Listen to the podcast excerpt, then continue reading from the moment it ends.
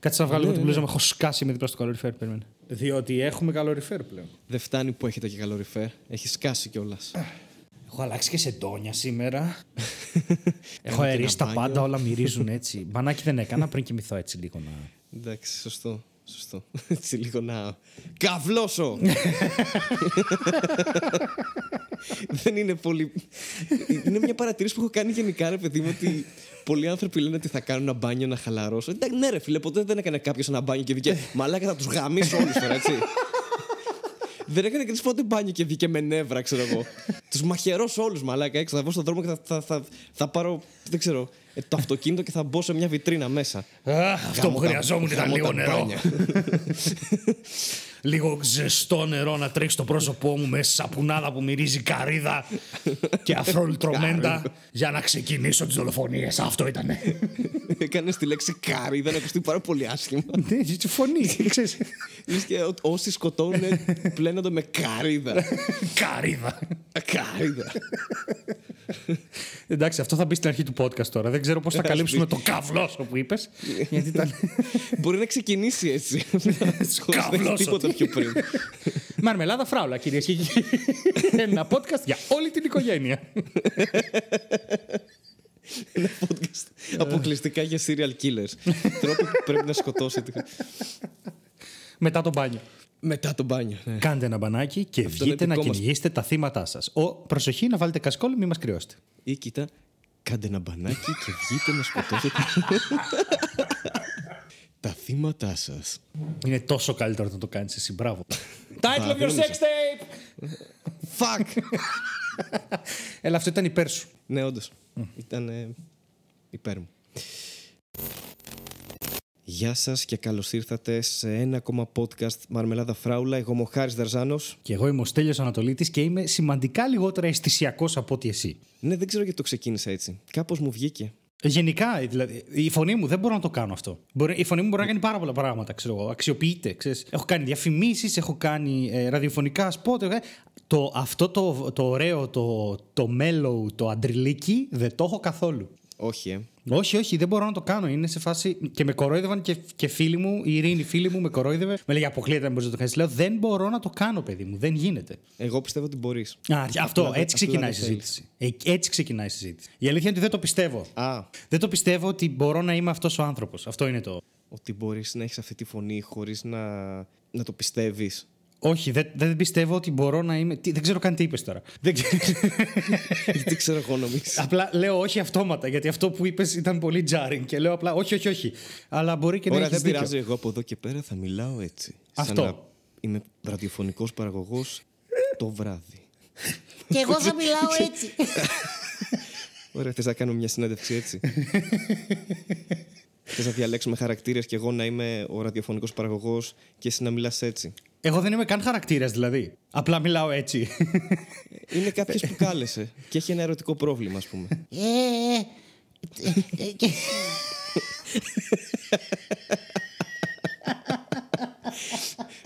Ωραία, και πάμε στην επόμενη γραμμή. Κύριε Νταρζάνο, έχω ένα πρόβλημα. Καλησπέρα, φίλε μου. Ποιο είναι το πρόβλημά σου; Ένα, ε, ε, η κοπέλα μου θέλει να κάνουμε σεξ μόνο Δευτέρα. Πρώτα απ' όλα, με αυτή τη φωνή που έχεις, απορώ πως έχεις κοπέλα. το, το, το ξέρω, μου το λένε πολύ. Τη φουσκώνω πριν πάω για ύπνο. Ε, Άρα, α- άρα, αλλά Αν και είπες την το κοπέλα μου.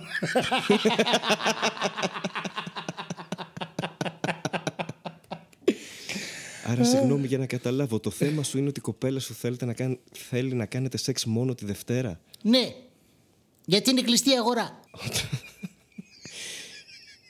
Και εσένα ποιες μέρες σε βολεύουν γενικά; Ε, ο- όλες οι άλλες. Οκ, δηλαδή για, για να καταλάβω.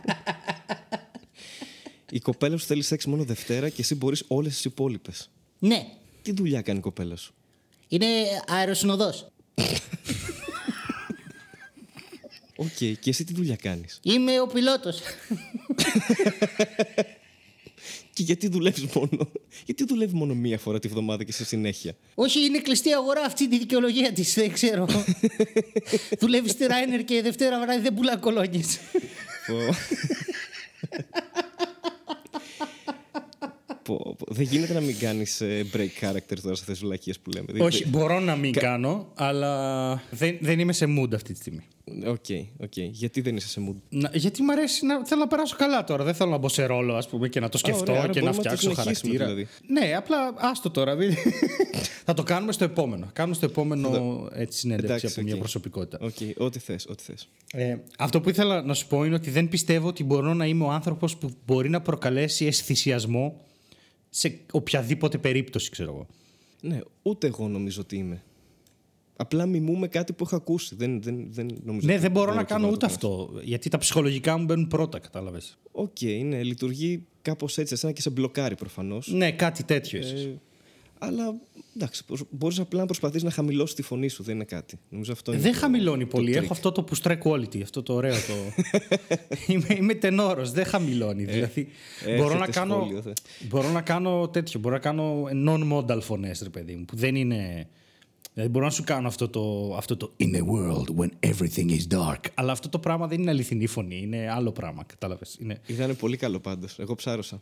το, το παλεύω χρόνια, αλλά δεν, δεν μπορώ να σου πω, ξέρω εγώ. Έλα στο κρεβάτι. Είναι σαν να, σαν να, σαν να θέλω να σε κόψω κομμάτια, Αυτό ας πούμε. ακού- ακούστηκε περίεργος. Ναι. Δεν ξέρω αν θα βγει έτσι και έξω, αλλά. σε Περίεργο μένα θα ήταν ξαφνικά να γυρίσω και να είσαι στο κρεβάτι μου. θα ήταν, θα ήταν όντω. Θα ήταν όντως περίεργο και βασικά με τη φωνή που το είπες, μάλλον θα το έκανα. Δεν είχα και άλλη επιλογή. Αυτό ενώ ο αισθησιασμός είναι ότι έχεις άλλη επιλογή, αλλά δεν έχεις. Ενώ έτσι όπως το λέω εγώ είναι, ότι Είναι, ναι. αν δεν γίνει, Ξέρεις, πέθανες. Ε, δεν είναι Αυτό αισθησιακό ακριβώς, αυτό. αυτό. ακριβώς. Ο αισθησιασμός είναι λίγο seductive, ξέρεις. ναι, αυτό το. Ε, ενώ η φωνή σου εσένα είναι για άλλα πράγματα. Για, για Darth Vader, για. για Ξέρεις, τέτοιο έχεις επίπεδο. δει πώς τα γυρίζανε. Ε, Ξέρεις ότι ο Darth, ο Darth Vader η φωνή του ήταν ο James Earl Jones που έκανε και το Mufasa. Αυτός I know. ο, ο γνωστός, Αυτό το ο ήξερα. μαύρος, ο εξαιρετικός. Το... Αυτός που έπαιζε τον Darth Vader ήταν ένας bodybuilder δύο μέτρα. Αυτό δεν το ήξερα. Ναι, και η φωνή ντουμπλαρίστηκε μετά από πάνω γιατί δεν είχαν lip sync αφού είναι με μάσκα ο Darth Vader. Οκ, ναι, λογικό. Ήταν και εύκολο νομίζω. Ναι, και αν ακούσει τις σκηνές με αυτόν είναι πολύ διαφορετικές. Δηλαδή, γιατί ο τύπος έχει μια φωνή λίγο χειρότερη από τη δική μου και είναι σε φάση, ξέρω εγώ. Now, bring me the soldiers, now! και είναι κάτι εντελώς διαφορετικό. Είναι σε φάση, όχι. και δεν είναι καθόλου Ωραία. απειλητικός, είναι, είναι έσχος. Ωραία, αφού ξεκινήσαμε με φωνές λοιπόν και ε, είμαστε σε αυτό, το, σε αυτό το πλαίσιο, θα ήθελα να πω και εγώ λοιπόν ότι την προηγούμενη εβδομάδα πήγα να δω μια θεατρική παράσταση. Οκ. ναι. Ε, να μην πω πια, για να μην το προδώσω τελείως, αλλά θα πω το σκηνικό που ε, με έκανε να γελάσω πάρα πολύ γιατί παρότι ήταν δραματική παράσταση, ήταν ε, ε, πάρα πολύ καλή παράσταση. Ε, λοιπόν, υπήρχε, ήταν musical, οκ. Τι Ή έστω ένα έπαθες; μεγάλο κομμάτι ήταν Τι βρήκε τραγουδιστικό. γκόμενα έτσι και προσπαθεί να το πει με τρόπο τώρα. Τι έγινε; Δεν θα συμβεί ποτέ αυτό. δεν έχει σημασία πώς έφτασες εκεί. Θα σου πω τη- την ουσία του πράγματος. Έλα που δεν έχει. Οκ, οκ. Όχι, έλα, να, πες, το πες. πιάσουμε, να το πιάσουμε λίγο πιο μετά. Title of my sex tape. Ναι. Αλλά ναι. πήγα σε μια παράσταση που είναι musical. Βέβαια, να διαχωρίσω τη θέση μου εδώ και λέω ότι τα musicals ταινίες δεν μ' αρέσουν. Έχω δει και το φάντασμα της όπερας στο Λονδίνο και ήταν υπέροχο. Δεν είχα κανένα θέμα με αυτό. Και λέω, δεν μπορεί να μην έχεις ψυχή, ρε φίλε. Α, έτσι το δέχομαι, εντάξει. Ναι, ναι, Ε, τα musicals σε είναι ταινίες υπέροχα. εντελώ ηλίθια. Είναι η ελπίδα για τη ζωή τα musicals. Τα musicals. Και τα, musicals mu- που είναι άλλο musicals. θεατρικό είδος Τα είναι κάτι musicals. άλλο. ναι, δεν ξέρω τι θεατρικό είναι αυτό που είπες εσύ. Σίγουρα δεν το έχω δει πάντως. Με τέτοιο όνομα δεν θα πάει μπροστά. Τέλος πάντων, οπότε χρειαζόντουσαν φωνές, υποθέτω. Και υπήρχε, ρε παιδί μου, υπήρχε ένας άντρας που είχε μπάσα φωνή, υπήρχε ένας ένας άλλος που ήταν, ξέρω εγώ, με πιο ψηλή φωνή. Και υπήρχε και ένας, αν μου το είπαν σωστά, ένας το οποίος ήταν καστράτο. Δεν είμαι σίγουρος αν είναι σωστό εντελώ Είναι, εντελώς ναι, αυτό που θα σου λέω πω. 100%.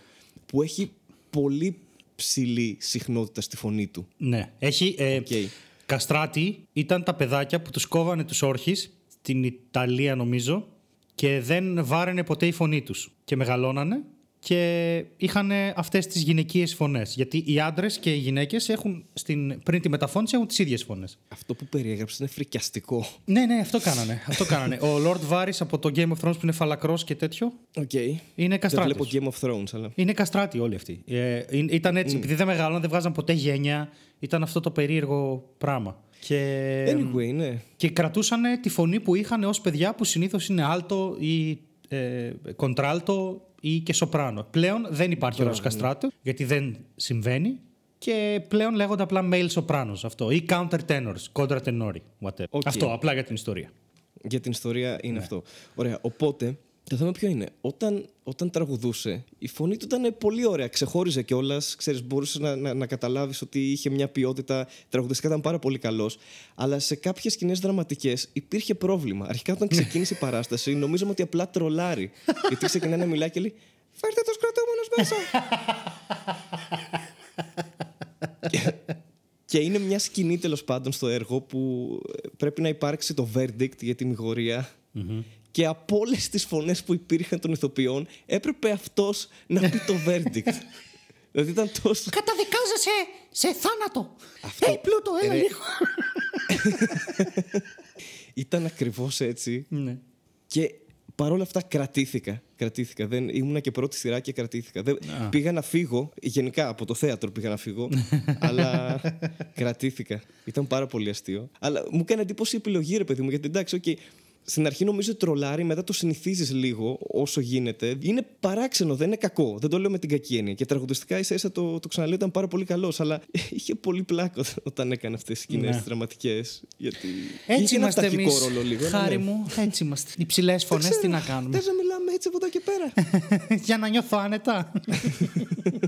Ε, Θες να μιλάω εγώ έτσι και εσύ να μιλάς με όχι, την όχι, βαριά όχι, σου φωνή. όχι. Γιατί, γιατί, γιατί πονάει μόνο που σ' ακούω. Δεν έχει. Όχι ρε καλά νιώθω.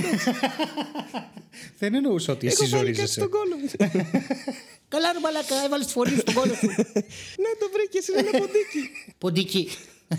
Έβαλες ένα τενόρο στον κώλο σου. Και ο Χάρης έχει βάλει ένα ποντίκι στον κώλο του. Ένα gerbil. Ε, Και πάμε να ακούσουμε το It's Raining Men.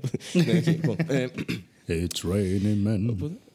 Τώρα μίλησες σαν, ε, σαν μαύρος από τον Νότο. Ναι, τα έχω και τέτοια μέσα μου. Ήταν- Έχω ένα Μαλάκα, μαύρο έχεις από τον τεράστια- νότο στον κώλο μου. Πήγα να πω title of your sex tape, αλλά δεν έχει νόημα πλέον. Δηλαδή είναι τόσο... Δεν πειράζει, βάλτε το κι αυτό. Ας το βάλουμε και αυτό, δεν χάμιεται. Επειδή βλέπω διάφορες σειρές τελευταία, κυρίως βλέπω σειρές στην DC, δεν ξέρω τι έχω πάθει. Ε, βλέπω Supergirl Είσαι, γιατί. είσαι πέντε χρονών. αυτό Ναι, έχεις ναι, πάθει. είναι, είναι ερωτεύσιμη αυτή η σειρά. Και το Flash ήταν ερωτεύσιμο, τα χάλασαν όλα μετά τη δεύτερη σεζόν, αλλά δεν πειράζει. Γενικά βλέπω σειρές που αυτή τη στιγμή μου φέρουν ελπίδα και ζωή. Έτσι, μ' αρέσει αυτό πάρα πολύ. Πέρα από αυτό, ε, ε, βλέπω, ε, έβλεπα πάρα πολλές αστυνομικές σειρές και τώρα θα αρχίσει το Dark Period, δηλαδή μόλις φύγει ο Φεβρουάριος. Που επειδή έχω Ήρθε αυτό η που ώρα. έχω, έχω, δύο εποχέ, έχω δύο-τρεις εποχές που είναι επικίνδυνες για καταθλίψεις ή για υπομονίες και τέτοια. Οπότε τις προσέχω πάρα πολύ. Και επειδή αυτές μπορούν να τροφοδοτηθούν από διάφορα πράγματα που κάνω ή βλέπω κτλ., προσέχω. Αλλά τώρα που θα φύγει ο Φεβρουάριος που τον ζορίζομαι λίγο, θα μπω πάλι στο Darkness, ε, γιατί μου αρέσει πάρα πολύ. Και θέλω να σου πω ότι έχω κάποια κολλήματα και θέλω να το κάνω κείμενο, αλλά δεν πειράζει, σε ακουστεί εδώ. Έχω κάποια κολλήματα με τις αστυνομικές Ωραία. Πρώτα απ' όλα, αυτό το αν δεν έχω γυρίσει σε 10 λεπτά, φώναξε ενισχύσεις, ξέρω εγώ. Ναι. Και κανείς ποτέ δεν κοιτάει το ρολόι του εκείνη την ώρα. Δεν έχω δει κανένα να βάζει χρονόμετρο. Να είναι εντάξει, φίλε, 10 λεπτά ακριβώς. Σε φάση, ξέρω εγώ, αν δεν έχω- δεν έχω γυρίσει 10 λεπτά, βάλε χρονόμετρο go, ξέρω εγώ αυτό. Ναι, αυτό. Βάλε χρονόμετρο και μέτρα 10 λεπτά. Και ξέρεις που το φαΐ καμιά φορά στα 10 λεπτά πρέπει να το κλείσει, αλλά πάντα λες, Ε, άστο και 10 δεύτερα ακόμα, μπορεί να μην έχει γίνει. Οπότε αν αυτός φύγει, εσύ τι κάνεις; Πα το ρολόι πάνω και περιμένεις 9 και 59, 10 αυτό είναι. I will call for backup. και ποτέ δεν καλεί backup, απλά ακολουθεί κι αυτός. Ναι, συνήθως έτσι πάει. Είναι τόσο κακό τρόπο αυτό το πράγμα. Είναι απλά πάει κι αυτός. Κάτσε ρε φίλε, θα πεθάνει όλοι και μετά δεν έχει κανένα νόημα, ας πούμε. Ναι, αλλά συνήθως δεν συμβαίνει αυτό όμως. ναι, γιατί είναι ήρωες και δεν μπορεί να γίνει αυτό. Αλλά ε, πραγματικά σκέψου το λίγο. Είναι πολύ κακό. Κοίτα, στο παράδειγμα που ανέφερες για την πραγματική ζωή, αν αφήσεις το φαγητό και 20 λεπτά παραπάνω, δεν θα γίνει κάτι. Θα καεί, χρε, χάρη. Δεν έχεις μαγειρέψει ποτέ τι συμβαίνει.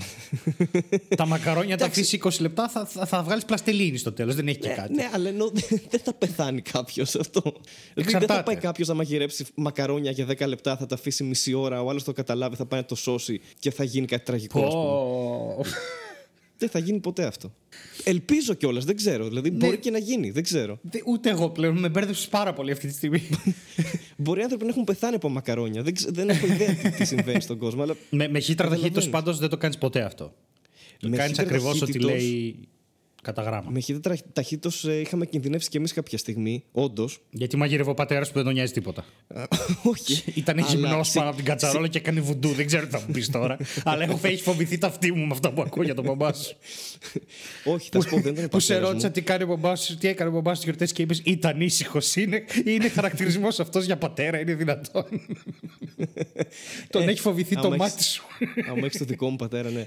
Αλλά δεν ήταν ο πατέρας μου, ήταν η γιαγιά μου, πολύ παλιά. Α, ε, η οποία νομίζω ότι της είχαν δώσει μια χύτρα ταχύτητος κάποια στιγμή για να μαγειρεύει ε, και νομίζω ότι το φαγητό που έκανε το trigger ήταν κοτόπουλο. Δεν ξέρω τι έκανε λάθος ή πόση ώρα είχε αφήσει το φαγητό γιατί είχε και μια ψηλοάνοια και απλά έσκασε.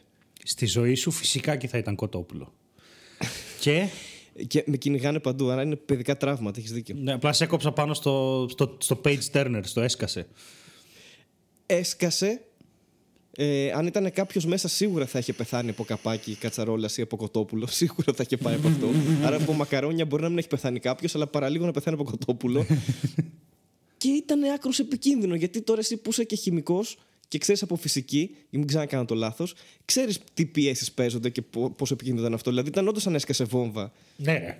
Ήταν όντως σαν να ήταν 17 Νοέμβρη τότε, ξέρω, και να έχει έρθει σπίτι μας για κάποιο λόγο, χωρίς να είμαστε καθόλου σημαντικοί. Ε, κοίτα, ή ε, είχε τραταχύτος ή η γιαγιά σου ήταν στις 17 Νοέμβρη και το ξέχασε γιατί είχε άνοια. Νομίζω το δεύτερο. Νομίζω Α, το δεύτερο. Είχα, είχα πάντα υποψίες και ήθελε να σαμποτάρει τον πατέρα μου, οπότε έκανε αυτό το πράγμα.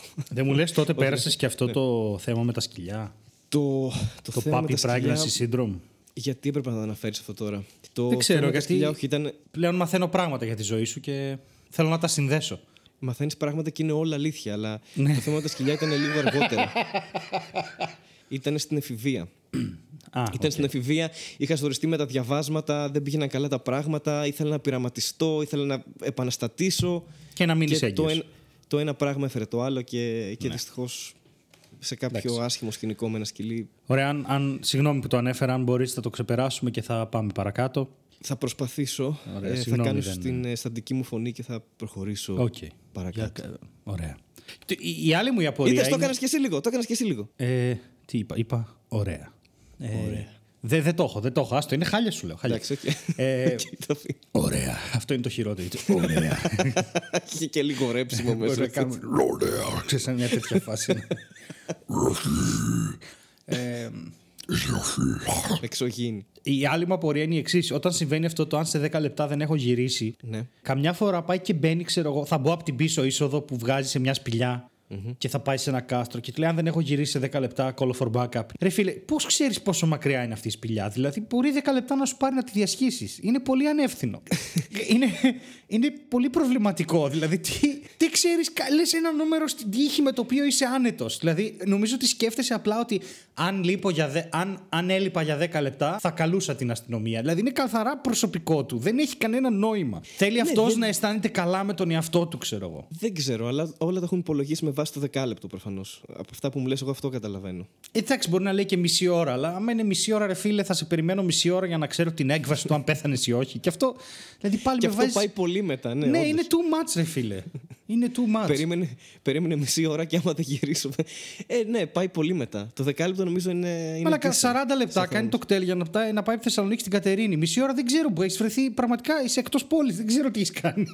Και τι backup θα καλέσει; Ποιο θα είναι, τι, τι, τι ακριβώς είναι το backup; Που θα καλέσει. Ενισχύσεις οι οποίες θα κάνουν κι άλλη ώρα να φτάσουν. Άρα η φάση είναι call for backup. Okay. Ναι. Γιατί σε 10 λεπτά θα το χρειαστώ. Ναι, δεν το κάνεις από την αρχή, ας πούμε, να τελειώνουμε. Ε, αυτό. Δηλαδή είσαι σε ένα απομακρυσμένο κτίριο, κάπου στη μέση του πουθενά. Τα δέντρα μιλάνε για κάποιο λόγο. Ξέρω εγώ, είναι καλοκαίρι, βράδυ με κρύο, γιατί τα έχει κι αυτά. Και μπαίνεις να σώσεις τον κόσμο και λες τον άλλον, αν δεν έχω γυρίσει σε 10 λεπτά call for backup, που θα έρθουν με ελικόπτερα και αμάξι θα κάνουν άλλα 40 λεπτά. Οπότε ε, you are as good as dead, ρε φίλε. ναι, ισχύει. Βέβαια δεν μου είχε στήσει το σκηνικό για να ξέρω ακριβώς τι, τι έχουμε να αντιμετωπίσουμε εδώ πέρα, αλλά οκ. Έχουμε να Καταλαβαίνω τι αντιμετωπίσουμε λες. κάθε κακιά ταινία. Τέτοιου είδους δηλαδή. Εντάξει. Ναι, οκ. Α- Αστυνομικού περιεχομένου. Ναι, που έχει αυτό το μηχανισμό, ρε παιδί μου, το... για, να, για να δημιουργήσει tension. Ναι, εσύ μιλάς γενικότερα για οποιαδήποτε ταινία. Αυτό δεν, εγώ ενώ δεν μου είχε στήσει το σκηνικό ότι έχουμε να αντιμετωπίσουμε σαν να είμαστε εμείς οι δύο τώρα. Α. Και να μου λες call for backup και, και να σου πω εγώ ότι. Να σου πω, αν είμαστε ποτέ σε μια τέτοια κατάσταση και σου πω αν δεν έχω γυρίσει σε 10 λεπτά call for backup, ε, πυροβόλα με, ρε φίλε. Δε- κάτι δεν πάει καλά. δεν... Από την αρχή. Ναι. Όχι, κοίτα, μου είναι πολύ πιο εύκολο να πάρω ένα τηλέφωνο μετά από 10 λεπτά. και, πολύ πιο, και πολύ πιο ανώδυνο. Και λιγότερο θα σε Εντάξει, χρεώσει κιόλας. Αν η συμβολή μου είναι να πάρω ένα τηλέφωνο, οκ, εντάξει, δεν έχω θέμα. Ναι.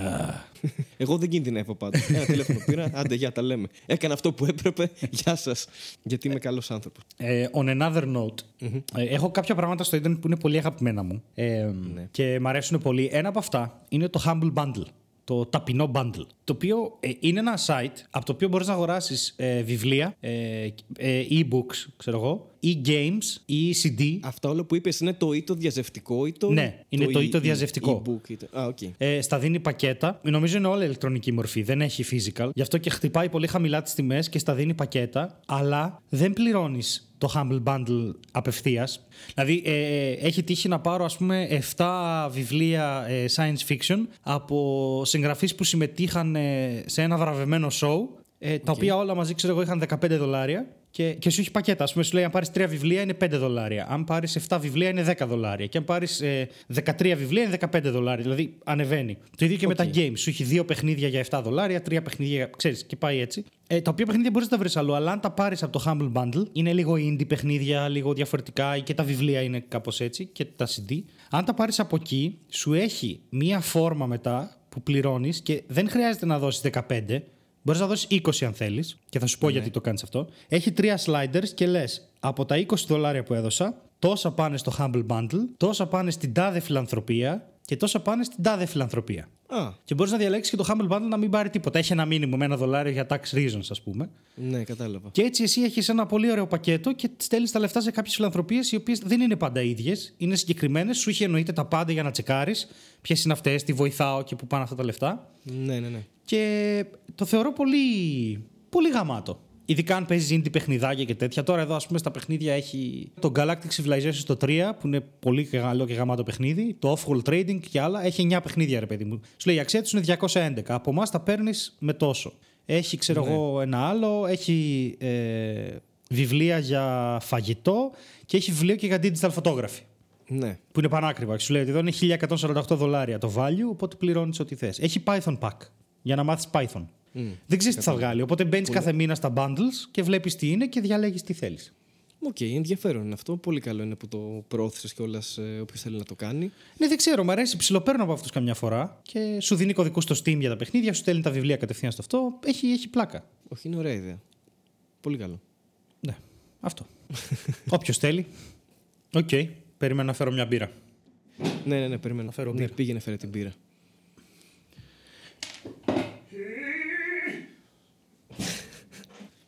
Επέστρεψες; Ναι, φυσικά και τη μύτη μου. Νιώθεις καλά γιατί όταν έφυγες τραγουδούσες όπερα.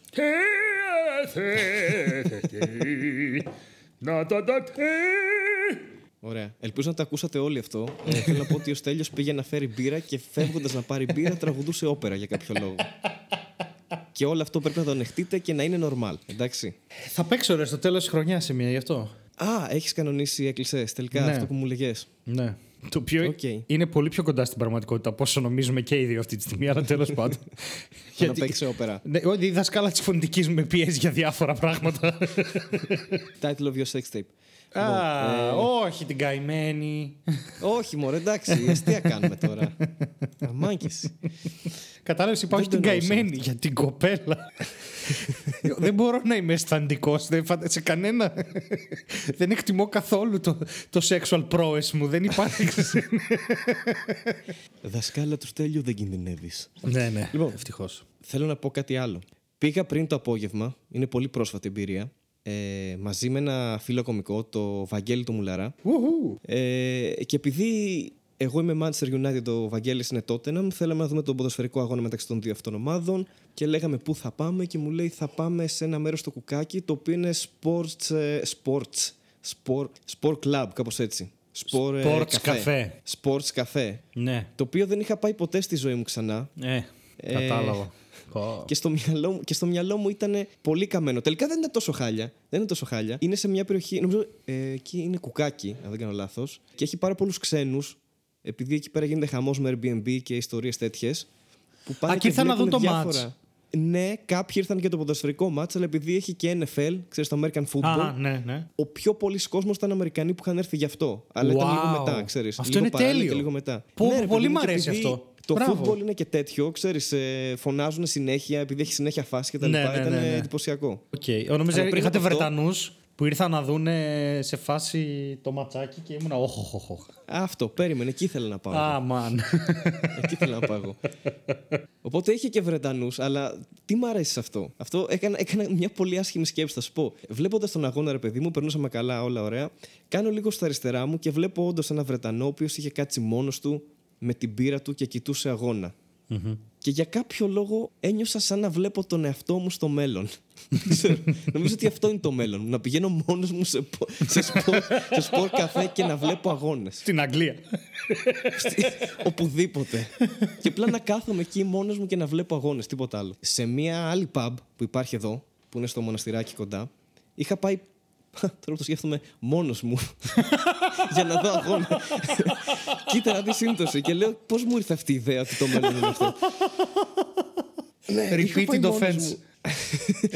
Αλλά και ήταν τρελό αυτό το γκολ αυτό. Είχα πάει μόνος μου θλίψη, hashtag θλίψη, να δω αγώνα της United πάλι και ήταν Champions League, εντάξει. Ε, δεν θυμάμαι ποιον παίζαμε. Τι γίνεται τώρα; Την επόμενη μέρα έπαιζε ο Ολυμπιακός με την Arsenal. Οκ. την επόμενη μέρα. Ήταν, ξέρω εγώ, Τρίτη έπαιζε η Manchester, Τετάρτη έπαιζε ο Ολυμπιακός εδώ στην, ε, στην Ελλάδα. Ωραία. Στην Αθήνα. Βλέποντας εγώ μέσα, μπαίνοντας μέσα, βλέποντας πάρα πολύ κόσμο παραδόξως και όρθιο κόσμο, και ρωτάω το bartender και του λέω τι φάση, ξέρω εγώ, τι είναι όλοι αυτοί; Μου λέει αύριο παίζει ο Ολυμπιακός και έχουν κατέβει οπαδοί της Arsenal. Εν τω μεταξύ, United Arsenal δεν είναι ρε παιδί μου arch rivals, αλλά υπάρχει ένα rivalry, ας πούμε. Γενικά. Οκ. Όλοι οι Άγγλοι αρχίζουν να πίνουν, να τραγουδάνε συνθήματα. Εγώ να μην ακούω. Εν τω μεταξύ, βλέπω United και να μην ακούω τίποτα από ήχο που είχε το μαγαζί. Ναι. Φωνάζανε συνθήματα, τραγουδούσανε, πίνανε μπύρες, ήταν όρθιοι που γενικά εδώ στην Ελλάδα δεν το βλέπεις αυτό. Να είναι Ναι, όρθιος ναι, κάποιος ναι, ναι. σε μια μπιραρία, ας πούμε, και να βλέπει αγώνα. Ε, και κάποια στιγμή πήραν μια περίεργη τροπή τα πράγματα, γιατί κάποια στιγμή. Γιατί ήσουν εκεί εσύ που έβλεπα εκεί. αγώνα και ήμουν στο μπαρ, όχι θα σου πω. Ε, ακούω κάτι τύπους δίπλα που να λένε: Εμένα δεν με νοιάζει τι θα γίνει αύριο. Το μόνο πράγμα που μισώ είναι United. Αυτό. Καλά. Και λίγο πιο μετά φεύγει ένα σφηνάκι στο μπαρ.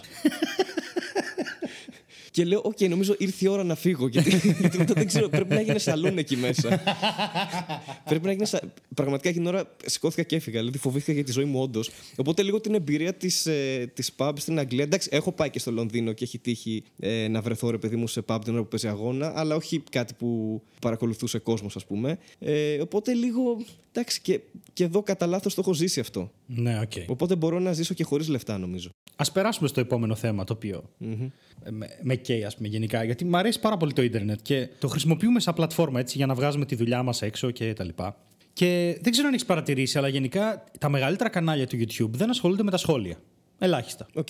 Και εγώ είπα ότι δεν θα το κάνω αυτό. Εγώ είπα ότι θέλω να υπάρχει ενεργό community, θέλω να ξέρουν ότι μπορούν να επικοινωνήσουν μαζί μου, θέλω να ξέρουν τέλος πάντων, να υπάρχει back and forth. Και είναι και τα βίντεο που κάνω τέτοια, τα βίντεο, τα οποία το σηκώνουν λίγο. Είναι, ναι, πληθυντικός του βίντεο. Ναι. Πολύ σωστά Ε, το είπες.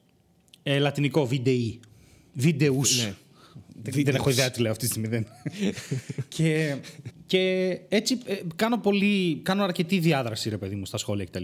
Ένα θετικό σχόλιο δεν έχει πολύ διάδραση. Θα βάζεις μια καρδούλα, ένα thumbs up ή θα γράψεις ένα σχόλιο κάτι, ας πούμε. Ένα αρνητικό σχόλιο σηκώνει κουβέντα συνήθως. Και υπάρχει μια άλλη κατηγορία σχολίων που για μένα δεν σηκώνει καμία κουβέντα απολύτως. Είναι τα δημόσια σχολεία. Όχι, λα, λα, λα, λα, έκανα λογοπαίγνιο με το σχολείο. Και αυτά είναι τα βρισίδια. Περίμενε γιατί αργότερα σου έρχεται τρελό λογοπαίγνιο. Όχι σε αυτή την ενότητα όμως. Α, α, οκ, οκ, εντάξει. Όταν λέμε τρελό, εννοώ απαίσιο, όχι. Α, μην φανταστούμε ότι είναι κατά επίπεδο. Δεν θέλω να βάσω το hype, Ε, τίποτα. δεν ναι. φέραμε το σπηλιόπουλο εδώ. Εντάξει, είπαμε. Εμείς είμαστε. Υπάρχει λόγο που ο Αλλά μπορεί σπηλιόπουλος και να κάνει το αυτό που φέρουμε. κάνει. Δεν ξέρουμε ποτέ. Να το Μπορεί και φέρουμε, να το εννοείται. Ναι. Λοιπόν, τα, τα σχόλια που για μένα δεν αξίζουν κανένα απολύτως τίποτα είναι τα βρυσίδια, τα οποία απλά τα σβήνω. Και πρώτον, έχουμε το δικαίωμα ως δημιουργοί στην πλατφόρμα που φιλοξενούμαστε να κάνουμε moderate τα σχόλια. Έτσι, αυτό υπάρχει παντού. Moderate για τους πιο έτσι, αγγλοτέτοιου. Αυτό υπάρχει γιατί υπάρχει από τη λογική των φόρουμ που πιστεύω ότι στα φόρα, να, καλός πληθυντικός, εντάξει, περνούσαμε τους λίγο έστειλες καλύτερα. όλους. Γιατί είμαι μια ηλικία που τα θυμάται και μεγάλωσε σε αυτά. Γιατί έγραφες μια Μπούρδα, ερχόταν άλλος και σου έλεγε Αυτό παραβιάζει τον κανόνα 5, χ. Κλακ. Στο τρίτο έδωσε και ένα μπαν δύο μήνε και ησύχαζε. Τώρα υπάρχει αυτή η ασυδοσία, ρε παιδί μου, η οποία μένα με τρελαίνει. Και με τρελαίνει για ένα βασικό λόγο. Γιατί εγώ δεν μπορώ να φανταστώ τον εαυτό μου ε, στα σχόλια ενεργά να ρίχνει Χριστοπαναγίες. Όχι, Δε- ούτε εγώ σε έχω για τέτοιο. Ναι, δεν- όχι, δεν, δεν μπορώ να το φανταστώ καν σε κανένα επίπεδο. Θα- Ή δεν θα γράψω τίποτα, ή θα γράψω κάτι καλό. Εκτός αν διαφωνώ. Βάλε Ένα dislike, ξέρω. Ναι, δεν ή αν θέλω να χρειάζεται επεκτείνω. Ακριβώς, βρίσεις. υπάρχει το dislike. Ναι. Και, αν θέλω... και αντίστοιχα το like, πάλι αν δεν θες να πεις κάτι, δεν χρειάζεται να γράψεις κάτι καλό. Ναι. Υπάρχει όμως έτσι κόσμος ο οποίος θέλει να πει πράγματα. Και δεν έχω κανένα πρόβλημα με το να θες να πεις πράγματα. Πρόβλημα έχω με τα βρυσίδια και είπα για όσο έχω δύναμη θα τα σβήνω. Γιατί ξέρεις τώρα μπορεί να φτάσει 100.000 στο κανάλι και να έχω 3.000 σχόλια στο βίντεο, ξέρω εγώ. Ε, δεν, Ε, δεν ναι, μπορώ. μετά δεν πραγματικά. γίνεται, εντάξει. Όχι, δεν γίνεται. Μετά θα είναι... πρέπει να κάνεις μόνο αυτό. Θα πρέπει να Αυτό, προσλάβεις ναι. άτομα για ναι, να κάνουν κάνει μόνο αυτό. Εντάξει. Οπότε όσο μπορώ. Το οποίο έχει, έχει, πώς- έχει αποτέλεσμα. Ναι. Δηλαδή, όσοι βρίζαν έχουν φύγει σιγά σιγά από το κανάλι, χωρίς να τους κάνω μπαν. Απλά είδαν Ναι, ότι εδώ δεν περνάει αυτό το πράγμα. Στο προηγούμενο επεισόδιο, και είναι η πρώτη φορά που κάνουμε follow-up, δηλαδή σχολιάζουμε το προηγούμενο επεισόδιο, εγώ ένιωσα πάρα πολύ άσχημα, γιατί έγινε κάτι στη ζωή μου και ένιωσα άσχημα για τον τρόπο που σκέφτηκα και ήθελα να το μοιραστώ με όποιον κόσμο εκεί έξω το ακούσει, ώστε να πω ότι παιδιά, εγώ αυτό που έκανα το θεωρώ λάθος και κάνω την αυτοκριτική μου και λέω ότι δεν θα έπρεπε να το είχα κάνει αυτό. Και δεν έκανα κάτι, να σημειωθεί. Δεν έπραξα. σκέφτηκα κάτι. Οκ. Ναι. Σκέφτηκα κάτι το οποίο ήταν ε, περίεργο. Δεν μου άρεσε και το κατάλαβα και την ώρα σχεδόν που γινότανε. Αλλά η συμπεριφορά μου απέναντι προς το άτομο τέλος πάντων δεν άλλαξε καθόλου. ίσα ίσα. Προφανώς. Ναι. Και θεωρώ ότι μόνο έτσι μπορούμε να, να βελτιώσουμε τις συνήθειές μας, λέγοντας ο ένας τον άλλον πράγματα για τα οποία νιώσαμε άσχημα, αντί να τα κρύβουμε κάτω από το χαλί. Όπως κάνει αυτή η χώρα τόσο πετυχημένα. Δεν θεωρώ ότι είμαστε σε αυτή την πλατφόρμα. Λέμε αστεία, γελάμε, θέλω να ελπίζω, έχουμε μια δομή, ένα θέμα. Επέλεξα να πω κάτι, συμφώνησες μαζί μου και αυτό το κάτι ήταν η αυτοκριτική μου. Δεν ξέρω από πού παίρνει το δικαίωμα ένας άνθρωπος να έρθει να με χαρακτηρίσει φασίστα, ρατσιστή, μαλάκα και κάτι ακόμα που είπε. Αλλά με στεναχωρεί πάρα πολύ. Με νευριάζει λιγότερο από ό,τι με στεναχωρεί. Και, και είναι λογικό νομίζω. Αρχικά και εγώ θα συμφωνήσω μαζί σου. Πρώτα απ' όλα δεν έκανες κάποια ενέργεια. Ε, είπες κάτι, εκμυστηρεύτηκες κάτι ρε παιδί μου, ένιωσες κάπως, σκέφτηκες κάτι και έμεινε εκεί. Προφανώς και δεν υπήρξε κάποια πράξη μετά από αυτό. Και ίσα ίσα δεν... υ- Υπάρχουν και σκέψεις σε όλους τους ανθρώπους που κάνουμε και είναι αρνητικές και απλά δεν το λέμε ποτέ. Δηλαδή δεν είναι κακό να πεις κάτι που σκέφτηκες και ήταν αρνητικό ρε παιδί μου. Δεν Μα- σημαίνει ότι έκανες κάτι γι' αυτό ή το έκανες πράξη. Και τα μεγαλύτερα Μήπως, ε, το κινήματα σκέφτηκες. της ανθρωπότητας, τη σκέψη προσπαθούν να σου αλλάξουν. Ναι. Εντάξει, Ακριβώς. οι, Και- οι, οι μαύροι σπάσαν τις αλυσίδες τους μετά από χρόνια, αλλά οι σκέψεις των ανθρώπων παρέμειναν κακές στην, στις Ηνωμένες Πολιτείες της Αμερικής. Αυτές πρέπει να αλλάξουν. Η ομοφοβία είναι μια σκέψη. Δεν πράττουν όλοι οι άνθρωποι. Δεν βγαίνουν όλοι οι άνθρωποι να δίνουν έναν γκέι. Αλλά δεν τον δέχονται. Αυτό είναι σκέψη. Δεν είναι... Ναι. Α- Αυτό προσπαθούμε να αλλάξουμε. Οπότε η, η- η σκέψη δικιά μου ήταν εντελώς αθώα και ηλίθια. Ήταν ότι θα πω κάτι που, που ένιωσα άσχημα που έγινε, γιατί δεν είμαι αυτός ο άνθρωπος. Απλά έγινε αυτόματα και δεν το κατάλαβα. Μα και ήδη αυτό λες είναι... ότι ένιωσες άσχημα. Ακριβώς. Γι' αυτό, Και- οπότε και δεν θεωρώ έχει και κανόνα αυτό να είναι- το σχολιάζουμε ότι. Να πιαστείς από αυτό και να πεις ότι είσαι μαλάκας ή είσαι οτιδήποτε, ας πούμε. Δεν, δεν βγάζει καν νόημα αυτό το πράγμα. Τίποτα. Ούτε ότι Και είμαι επίσης- φασίστας, ούτε ότι είμαι. Δηλαδή, μιλάμε για τραγικά πράγματα και αυτά δεν έχουν θέση. Ούτε σε αυτή την εκπομπή, ούτε σε αυτή την πλατφόρμα και για μένα δεν έχω και καμία θέση στη ζωή μου, να σου πω την αλήθεια. Δεν έχω καμία υποχρέωση να ανέχομαι αυτή τη συμπεριφορά από κανέναν. Κυρίως γιατί δικαίως. δεν θα έρθει να τα πει μπροστά μου έτσι. Προφανώς. γιατί αυτό, Είναι η αυτό ασφάλεια είναι η του- ασφάλεια ακριβώς. Του Ίντερνετ Ακριβώς. από το σπίτι. Αλλά. Οκ. Επίσης, παιδιά, ξέρετε, γενικά κωμωδία κάνουμε. Δεν είναι όλα απόψεις αυτά που λέμε. Πολλές φορές τα λέμε για αστεία, ούτε έχουμε σκοπό να προσβάλλουμε κανέναν. Ο, Ναι. ο καθένας προσβάλλεται για δικούς του λόγους προσωπικούς. Δηλαδή, Ναι, και ακούγεται κάτι σαν λέξη, σαν πρόταση που την ε, στοιχίζεις και την λες και από εκεί και πέρα ο καθένας μπορεί να παρεξηγηθεί από το οτιδήποτε. Οκ αυτό, αλλά εγώ συμφωνώ με το Στέλιο δεν έχεις... Μπορείς να διαφωνήσεις, μπορείς να πεις την άποψή σου, το επιχείρημά σου, αλλά όχι να βρίσεις. Οπότε η, η ουσία είναι σε τι διαφωνείς. Γιατί εάν ακούσεις όλη αυτή την ιστορία, αν διαφωνήσεις, σημαίνει ότι τελικά συμφωνείς με αυτό που έκανα. Γιατί εγώ Ναι. στο τέλος λέω ότι δεν ήταν σωστό αυτό που έκανα και αυτό συζητάμε. Και ο άλλος λέει διαφωνώ Τι διαφωνεί, με τι διαφωνείς; Μα και εγώ λέω, αν πιάσει κατευθείαν τα βρισίδια δεν έχει νόημα. Δεν, δεν Ναι, ναι, ναι. μπορείς να- Ε, Και πέρα από αυτό. Και πέρα από αυτό. Με τι ακριβώς διαφωνείς, Δηλαδή, τι, μπορείς να με κράξεις για αυτό που σκέφτηκα; Ναι, προφανώς. Αλλά κράζω τον εαυτό μου για να, αν θες να κράξεις κι εσύ παραπάνω, τι; Καλύτερα να μοιραστείς μια προσωπική σου εμπειρία. Πότε εσύ σκέφτηκες κάτι κακό ή πότε εσύ. Για, για- αυτό είναι όλο το θέμα. Δεν, δεν νομίζω Ναι, ότι. Και αυτό είναι αυτό που με φοβίζει περισσότερο. Ότι πραγματικά λέμε κάτι και ο- υπάρχει ελευθερία ο καθένας να καταλάβει ό,τι του κατεβαίνει στο κεφάλι. Εμένα αυτό με τρομάζει πάρα πολύ. Ξέρεις ότι μου έστειλε μήνυμα μια κοπέλα που ήρθε να δει την παράστασή μου, ήρθε δύο φορές. Και μου έστειλε μήνυμα και μου είπε ότι Α, θα σου πω κάτι αστείο. Όταν φεύγαμε από το Ελιάρτ, βρήκα δύο κοπέλες μπροστά και ά- άρχισαν να μιλάνε και να φωνάζουν. Ήταν έντονη κουβέντα και λέγανε ότι Α, ποιος γελάει με σεξιστικά αστεία, κάτι τέτοιο. Και η κοπέλα συμφώνησε και μετά τη ακούει να λένε τρομερά σεξιστής ο Ανατολή τη, απαράδεκτα αυτά που έλεγε. Που η παράστασή μου είναι τέρμα φεμινιστική όμως και αντιρατσιστική. Δηλαδή, έπαθα μεγάλο σοκ. Ναι, και εγώ δεν μπορώ να καταλάβω. μήνυμα στην αδερφή μου, ξέρω κατευθείαν. Λέω, πες μου, σε παρακαλώ, ε, γιατί έχω μπερδευτεί πάρα πολύ. Έχω προσέξει, δεν είμαι τέτοιος άνθρωπος. Δεν... Και η φάση ήταν αυτή, ότι δεν μπορείς να ελέγξεις τι καταλαβαίνει ο άλλος. Και αυτό είναι, είναι τρομερά μεγάλο πρόβλημα. Αυ- αυτό έχεις δίκιο. Είναι ένα μεγάλο θέμα στο, στην αντίληψη που έχει ο άλλος απέναντι σε κάτι που ακούει ή βλέπει. Και μπο- μπορεί να μην ισχύει καθόλου αυτό που σκέφτεται. Όχι βέβαια. Αλλά δεν έχει την ψυχραιμία ή την αναλυτική ικανότητα. Δεν θέλω να πιστέψεις το δεύτερο. Πιστεύω ότι δεν έχει την ψυχραιμία. Όχι. Ούτε εγώ. Την ψυχραιμία, ίσως και το καθαρό μυαλό να καταλάβει. Και έτσι ερχόμαστε σε αυτό που ε, ξεκίνησα να λέω. Γι' αυτό και οι περισσότεροι YouTubers με μεγάλα accounts δεν ενδιαφέρονται για τα σχόλια. Έχει γίνει αυτό το. Ο καθένας γράφει τι θέλει. Ξε- μου συνέβη την προηγούμενη φορά κάτι το οποίο ήταν απίστευτα εκνευριστικό. Κάποιος μου έγραψε Γιατί ρε φίλε εκνευρίστηκες από αυτό. Και το απάντησα ένα κατεβατό, λέγοντας ότι εγώ είμαι εδώ, ξοδεύω το χρόνο μου, απαντάω σε αυτό, απαντάω σε εκείνο. Ο άλλος κάνει, ο άλλος ήρθε να με βρει και ε, δεν κατάλαβα για ποιο λόγο. Και ξέρεις τι μου απάντησε. Χαχαχά, δεν έχει ζωή, μην δίνεις σημασία στα σχόλια στο ίντερνετ, είσαι για φέρμα. Η φέρμα είναι το μαχαίρωμα. Α, οκ. Δεν είχα ιδέα τι ήταν Ναι. αυτό, αλλά ο Ε, τύπο έχει σίγουρα θέμα. Ναι, με ρώτησε, του απάντησα και μετά απλά έχεσε πάνω στην απάντησή μου και είπε ότι είμαι και για μαχαίρωμα. Δεν, το- δεν τον έβρεσα. Απλά του είπα ότι ρε φίλε. Δεν έβρεσα, δεν είπα κάτι υπάρχει. κακό. Απάντησα σε αυτό που με ρώτησε. Με- Υπάρχει σοβαρό πρόβλημα. Υπάρχει μια δυσκολία στην επικοινωνία. Ναι, εκεί. τεράστια, η οποία Νομίζω δεν. ότι σώζεται αυτό. Ρε, δεν έχει κανείς χρόνο γι' αυτό, αλήθεια. Αλήθεια. Είμαι Για, σίγουρος. για διάδραση και τέτοια ε, έχει χρόνο. Αλλά γι' αυτό αλήθεια. Και γι' αυτό και γίνονται και τα meetups εν τέλει, από ό,τι έχω καταλάβει. Μπορεί. Εμείς δεν θα κάνουμε Μπορεί ποτέ γι' meetup γιατί είμαστε κομικοί, ξέρεις. Απλά θα έρθει κάποιος να μας δείξει αυτό. Αλλά θα σου πω, γι' αυτό γίνονται τα meetups, γιατί δεν μπορείς να έχεις διάδραση με το κοινό σου που το θες. Θες να ξέρεις τι σκέφτονται. Θες να ξέρεις αν εκτιμάνε τη δουλειά σου. Εντάξει, με διάφορους τρόπους μπορείς να πάρεις ένα feedback. Ούτως ή άλλως, αλλά. Αλλά το comment δεν είναι αυτό. το comment δεν Οπότε μόλις αχρηστεύτηκε ένα κομμάτι του YouTube. Τέλος πάντων. Τέλος Εντάξει. Υγεία. Πάνω απ' όλα. Και να πω ότι μπορείτε να συνεχίσετε να μας στέλνετε φωτογραφίες από τα με περίεργα μέρη που ακούτε το podcast, αν είναι δυνατόν να φαίνεται και το podcast, ε, στο email και που έχουμε βάλει από κάτω. podcast ε, papakigmail.com. Ήδη έχουμε μια μικρή ανταπόκριση. Πιστεύω θα, ναι. θα μεγαλώσει. Α, αυτό δεν έχω ιδέα. σιγά-σιγά. Εσύ τα ελέγξεις αυτά.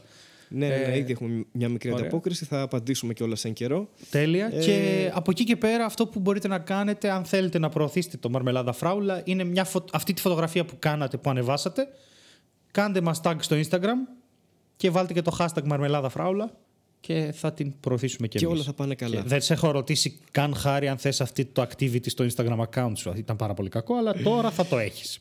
ε, δεν ήταν επιλογή. Πες το λίγο με φωνή. Πώς θα το έλεγε ένας χαρακτήρας που είναι κακός; Κακός; Πόσο κακός; Ναι. Ε, από το 1 μέχρι το 10. Όχι, δεν, δεν ήθελα αυτό. Ενώ κακός θέλει το τέλος του ανθρώπου ή απλά δεν τον ενδιαφέρει για σένα; Ε, αυτό θα έλεγα 4. Τέσσερα. Θα στο δυσκολέψω λίγο. Δεν θέλω Οκ. αυτό που θέλει το τέλος του κόσμου, ας πούμε. Ε, χαρή. Ναι. χαρή. Δεν σε ρώτησα, αλλά θα το κάνεις. Εντάξει. Ήταν η φωνή μου, δεν ξέρω αν Πραγματικά, κατάλαβες. πραγματικά ένιωσα άσχημα. Δεν ξέρω. Έτσι όπως το είπες, πραγματικά Όχι, ένιωσα γιατί άσχημα. νομίζω ότι είμαι ο τέσσερας. ξέρεις. είμαι σαν άνθρωπος εκείνου η ζωή μου. Πέτυχα ακριβώς το, το επίπεδο κακίας που έχει. Ε, στη εντάξει, φωνή. το joke ήταν ότι ό,τι και να μου έλεγες, αυτό θα έλεγα. Θα, ξέρεις. θα ήταν Ναι. αυτό, ναι, ναι, το ξέρω. Το ξέρω. Εντάξει, τέλειο, θα το κάνω.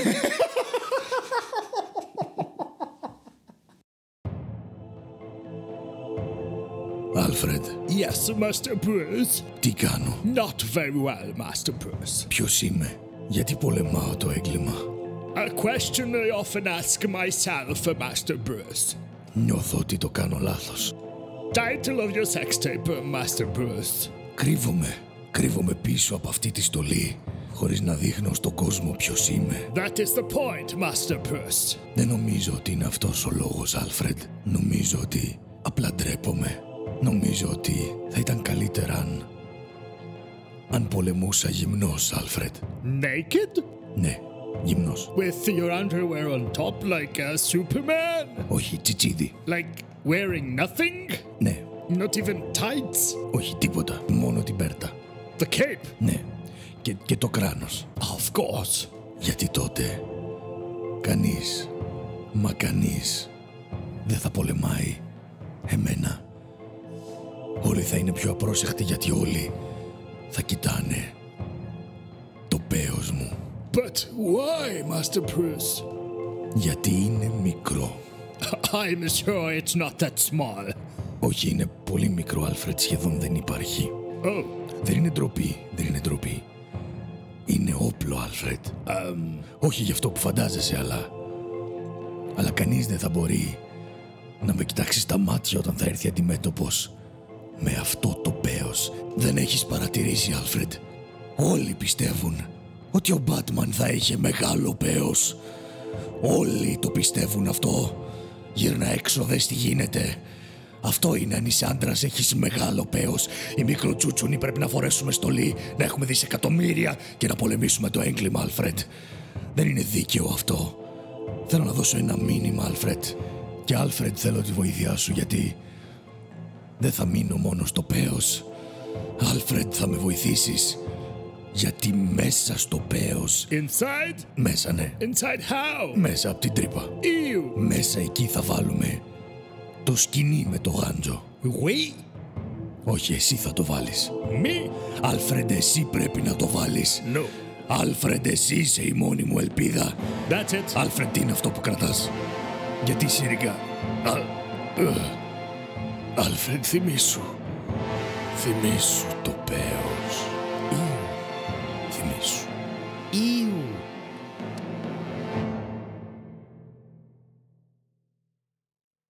Ε, πάμε στην επόμενη ενότητα που είναι τα περίεργα άρθρα. Ναι. Και ο boy τις σας έχουμε σήμερα.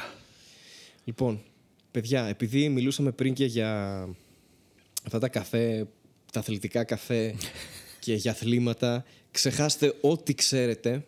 Εντάξει, ξεχάστε ποδόσφαιρο, μπάσκετ, baseball, δεν ξέρω, NBA, ό,τι βλέπετε, δεν ξέρω. Και Baseball. ακούστε. Baseball, ναι, γιατί. υπάρχει Badminton, μην ένα ξαναδείτε μετά από αυτό. Δηλαδή. Κέρλινγκ. Μην μην τα βλέπετε καν. έτσι. Τι κέρλινγκ. Φανατικά κέρλινγκ. Κρίκετ και όλα αυτά. Λοιπόν, παιδιά, υπάρχει ένα άθλημα που είναι το άθλημα του μέλλοντος πιστεύω και άμα το μάθουμε και εδώ θα γίνει τρελή μόδα και είναι το extreme ironing. Καλά ακούσατε. Είναι... πο- Πώς θα το μεταφράσαμε στα ελληνικά αυτό; Παράτολμο σιδέρωμα.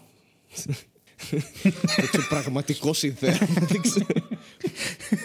Παράτολμο είναι, μωρέ. Τι εξωπραγματικό. Ε, δε- καλά, δεν είναι και κανονικό σιδέρωμα. Έλα τώρα. Τα λες αυτά γιατί δεν σιδερώνεις. Όσοι σιδερώνουμε, όλοι έχουμε επιθυμήσει να κάνουμε παράτολμο σιδέρωμα. Παράτολο σιδέρωμα. Πίνοντας χυμό καρύδας. Τίποτα, αυτή είναι η σειρά. Ε, Πας για μπάνιο, νευριάσεις και βγαίνεις για extreme ironing. κατευθείαν. αυτό. Λοιπόν, για να εξηγήσουμε κιόλας λίγο τι είναι αυτό ακριβώς. Ε, Βέβαια, γιατί. Ο Θεός να το κάνει. Θέλω, άθλημα. θέλω, όχι είναι, γιατί έχει και. Δεν ξέρω. Έχει και. Βασικά είναι, ναι, έχεις δίκιο. According to the Extreme Ironing Bureau. έχει γραφείο, ρε μαλάκα. Παράνομο σιδερώματος. και φαντάζομαι κάποιον, απλά το μόνο που φαντάζομαι να ανεβαίνει κάποιος στο βουνό και να βγάζει σιδερόστρα από τον κόλο του και να κάποιο. Μαλάκι του είδα τι έβγαλε σιδερόστρα από τον κόλο του. και είναι, νομίζω είναι η πρώτη φορά που κάποιος βγάζει κάτι από τον κόλο του και αντί να βάζει. Ναι. Σε αυτό το podcast τουλάχιστον. Αν, αν ζήσει ναι. σε αυτό το podcast. Βγάζω σίδερα από το κόλλο του, μαλακά. Σίδερα. Καταλαβαίνεις τι γίνεται. ε, λοιπόν, ναι, αυτό ήταν αυτό που δεν μπορώ να κάνω εγώ. Ε, λέει λοιπόν αυτό το άρθρο ότι υπάρχει όντως αυτό το άθλημα. Ξεκίνησε στα 80s από τη Βρετανία, αν δεν κάνω Όλη η λάθος. καταστροφή της ανθρωπότητας στα έτη ξεκίνησε. Ε, Είναι μα. και παλιό. Δεν είναι ότι είναι πρόσφατο. Είναι παλιό. Υπήρχε αυτό το πράγμα. Και αυτό που συμβαίνει είναι ότι απλά κάποιοι άνθρωποι σιδερώνουν αλλά σε περίεργα μέρη και σημεία και καταστάσεις. Επικίνδυνα, μάλλον. Επικίνδυνα, δεν ξέρω αν είναι σωστός όρος, γιατί παρακάτω θα δεις ότι γράφει και για bungee ironing. Το είδα. Αλλά το, το bungee ironing φαντάζομαι ότι είναι ασφαλές. Δεν είναι ότι απλά κόβεται το σκηνή και πέφτει ή σου πέφτει σιδερός στο κεφάλι. Κάπως, κά, κάτι- κάποιο θα υπάρχει. Κάποιος ρε παιδί μου μηχανισμός ασφάλειας θα υπάρχει ώστε να μην πάθεις κάτι, φαντάζομαι. Δεν ξέρω, αλλά άμα φτάσεις μέχρι εκεί δεν με ενδιαφέρει κιόλας αν θα πάτσει κάτι. Και εμένα δεν θα είχα κανένα Σπαταλάς θέμα. πολύ οξυγόνο γενικά. Δεν. Δεν ξέρω, αλλά αυτό το θέμα του, του extreme ironing με έχει, με έχει, με έχει εντριγκάρει πάρα πολύ. Καλά, γίνεται χειρότερο όσο το διαβάζω. Μόλις είδα κάτι το οποίο δεν, δεν μπορώ να καταλάβω τίποτα. Δεν, Ε, πες αυτό που είδες δεν μπορώ. Πρέπει να. και ενθουσιάστηκες. Τι; Το 2018 στις 16 Ιουνίου, ένας ελεύθερος δίτης, ο Ρόλαντ Πικόλι, σιδέρωσε ένα t-shirt σε 42 μέτρα βάθος στη βαθύτερη πισίνα του κόσμου. Το, Extreme το irony, μόνο που κυρίες σκέφτομαι και είναι. κύριοι. What? Δεν έχω άλλη λέξη. Αυτό έχει σχηματιστεί στο κεφάλι μου. Είναι What? Τι; Πώς Το σιδέρωσε; σιδέρωσε ή το έπλυνε; Δεν ξέρω. Το σιδέρωσε. Ενώ το έπλαινε. Δε- δεν κα- Εδώ πέρα υπάρχουν τεχνικά θέματα. Αρχικά, πώς είχε ρεύμα μέσα στο νερό; Πώς πώς συνέβαινε αυτό το πράγμα; Το νερό δεν έβραζε γύρω από το σίδερο. Φαντάζεσαι γινόταν αυτό και να. Και... τι- Πόση ώρα σιδέρωνε μέσα στο νερό; Με, με τι είχε εξοπλισμό και. Χρειάζεσαι σίδερο όταν είσαι στο νερό. Ε, Στο στύψιμο γίνεται η μαλακία. είσαι- Δε, προσπαθ, προσπαθώ να καταλάβω ακριβώς τις λεπτομέρειες του αθλήματος. Γιατί δεν είναι ένα σημείο. Μπορείς να κάνεις extreme ironing οπουδήποτε, ξέρω εγώ. Φαντάμο- Φαντάζομαι σε ένα επικίνδυνο γκρεμό θα μπορούσες να κάνεις extreme ironing, θα μπορούσες Ναι. να κάνεις. Στη μέση, Όπως είπε λέει- το bungee ironing, ξέρω εγώ, την ώρα, που- ξέ- την ώρα που πέφτει ο άλλος. Από, από γέφυρα, δεν ξέρω από πού πέφτουν στο bungee jumping, δεν έχω κάνει ποτέ. Από την Σιδερώνει αυτοεκτίμησή μπλούζα. τους πέφτουν. Ανεβαίνουν πάνω και πλαβουτάνε. Δεν ξέρω. Και Ρε, νομίζω εσύ- ο τερματισμός. Ναι. Όχι, πες, Πες. τερματι- πες το αυτό για να το γράψουμε. Νομίζω τερματισμός. Νομίζω ότι, ο τερματισμός, νομίζω ότι ο τερματισμός του, του extreme δεν δεν πετέ, δεν μπορεί να πούμε τίποτα μαλάκα, ηλίθιος. Μίλα, μίλα μπορείς. Αχλάδια. Λοιπόν, νομίζω ότι το extreme ironing τερματίζει αν αυτοκτονήσεις ενώ σιδερώνεις. σε φάση... Σε φάση, ρε παιδί μου, τα έχεις δοκιμάσει όλα. Η αδρεναλίνη δεν ανεβαίνει με τίποτα, ξέρω εγώ. Έχεις δοκιμάσει γκρεμούς, ε, σπηλιές, ξέρω εγώ, μέσα στη θάλασσα. Δεν δεν δεν παθαίνεις τίποτα. και απλά βρίσκει τρόπο, δεν ξέρω. ε, Extreme ironing σε φωτιά, μέσα σε πυρκαγιά. και, και αυτοκτονείς. Και είσαι ο νικητής, μάλλον. Μπορεί. Ε, έχω, καταρχάς, έχω συγκλονιστεί που μέσα σε όλα αυτά μπαίνει και μια εταιρεία, η Ροβέντα, Μόλις το είδα. που πουλάει σίδερα, ξέρω εγώ. και έχει και το Ροβέντα τρόφι. Γιατί. Δεν ξέρω, Ρε, πρέπει να κάνουμε- υπάρχει πρωτάθλημα. Υπάρχει πρωτάθλημα κανονικά. Ρε, βλέπω ότι το- τον Ιανουάριο του 2000 του 2009. Αυτό ήταν τον Ιανουάριο του 9. εγώ, εγώ σε κόλλησα, συγγνώμη. Εντάξει, δεν πειράζει. Ε, όλα θα πάνε καλά. Τέλος του podcast. Αυτό είναι. Γεια σας. Με μελέτε θέλει. Ε, Ε, τσουβλάκια! Ένα ατύχημα. Δεν καταλαβαίνεις, τσούβλι! Πω πω αυτό το πράγμα το ακούσει ένας φίλος μου θα το λατρέψει με το τσούβλι. ε, Αλλά το, ε, το έκανα κάποτε Φαντάζεσαι. τρομακτικά ίδιο. φα- ε, είμαι σίγουρος. Είμαι σίγουρος. Είπαμε, η φωνή σου είναι πολύ. Έχει ένα τε- τεράστιο range και μπορείς να κάνεις διάφορα πράγματα και είμαι σίγουρος ότι είναι ένα από αυτά είναι αυτό. Ήταν για χρόνια. κάποιος να έκανε extreme ironing, ξέρω εγώ. Ξέρω- Πιστεύω πάντως ότι αυτή η φωνή μπορεί να είναι αποτέλεσμα ατυχήματος extreme ironing. και μετά μιλάς. «Είναι πέντε ατύχημα. Εγώ πάει τέλεια εκεί πέρα και δεν- δεν». Είμαι- Σιδέρωσα τα δόντια ξέρω, μου, θα ξέρω εγώ, κάτι τέτοιο. Extreme ironing στον οδοντία του. Τι- Extreme την ώρα που σου filing. κάνει εξαγωγή. Σιδέρωνες εσύ, μην το πεις. Ναι, ναι, ναι. Και πού έχεις ξέρω. πάει σχολείο. Α, στο έκτο. ε, λοιπόν, στις 10 Ιανουαρίου του 9, 128 δίτες μαζί με 6 ελεύθερους δίτες προσπάθησαν να σπάσουν το προηγούμενο παγκόσμιο ρεκόρ που ήταν με 72 δίτες. Και λέει κατάφεραν να επιβεβαιώσουν 86 δίτες που σιδέρωναν για 10 λεπτά. Σε 10 λεπτά μέσα. Και, και, και Και θε- εξακολουθώ να μην καταλαβαίνω. Και εγώ δεν καταλαβαίνω πώς δουλεύει αυτό. Μήπως εννοούν απλά ότι περνάς το σίδερο πάνω από κάτι, από μια σημαία, ξέρω εγώ. Δεν έχει σημασία αν όντως σιδερώνει. Αλήθεια δεν ξέρω. Πάντως Ποιοι είναι αυτό. οι κανόνε, έχει κανόνες, έχει ξέρω εγώ offside το extreme iron. Τι, τι συμβαίνει σε αυτό το, το άθλημα; κοίτα. Δεν εξηγεί το άρθρο. Έχουμε πολλές απορίες. Θα σου Θέλουμε πω- να έρθει και στην Ελλάδα αυτό. Καλά, θα, ε, έχει γίνει βίντεο. Ε, Κατερίνα Βρανά versus Χρήτσα Κατσαρίνη και Κατερίνα Βρανά versus Μιχάλη Μαθιουδάκη ε, πριν κάνα δύο χρόνια για ένα εκπληκτικό σίδερο της Philips. Το οποίο δεν Μπράβο, ρυθμίζει το- καν θερμοκρασία. Φοβερά βίντεο. Θα, θυμήθηκα τώρα. αν τα βρω, τα αφήστε κάτω. Αλλά ξύλο, πολύ ξύλο και οι δυο Αυτό τους ήταν όντως extreme ironing. Ήταν, ήταν ωραίο αυτό. Ήταν Είχε ωραίο. έρθει ήδη στην Ελλάδα και δεν το ξέραμε. Ναι.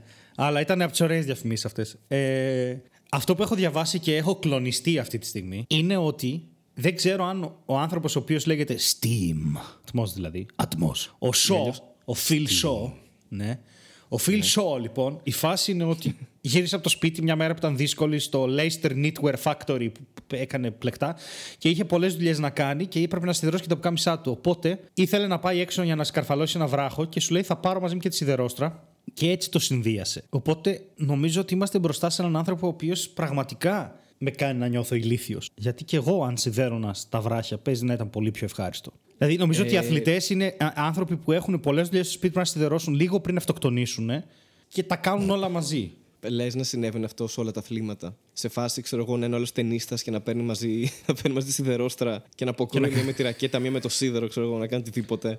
Δεν ξέρω. Αλλά λέει πάντως το άρθρο ότι το extreme ironing ε, έχει επηρεάσει και άλλες ε, μορφές. Ε, πώς το λένε, περίεργης ας πούμε τέ, τέτοιας δραστηριότητας Okay. όπως το extreme cello playing όπου φαντάζομαι ότι αντικαθιστάς το σίδερο με το τσέλο. Δεν... Έχω δει βγάζει, ε, δεν βγάζει performance extreme cello στα group. ε, είναι, είναι δύο cello groups, τα 2Cellos και ένα ακόμα Ναι. στο YouTube τεράστια κανάλια που έχουν κάνει το TNT, διασκευές με cello, Α, οκ. οι Apocalyptica. Όπου Apocalyptica, ναι. Ναι, έχω δει να κάνουν extreme cello. Τώρα καταλαβαίνω τι είναι, δεν το ήξερα. Αλλά σε βουνά, όταν χιονίζει, δηλαδή διάφορα τέτοια. Οπότε φαντάζομαι ότι. Φαντάζεσαι extreme cello την ώρα του bungee jumping επίσης. να μην πιάσει ούτε μια νότα να φύγει το cello. Το δοξάρι.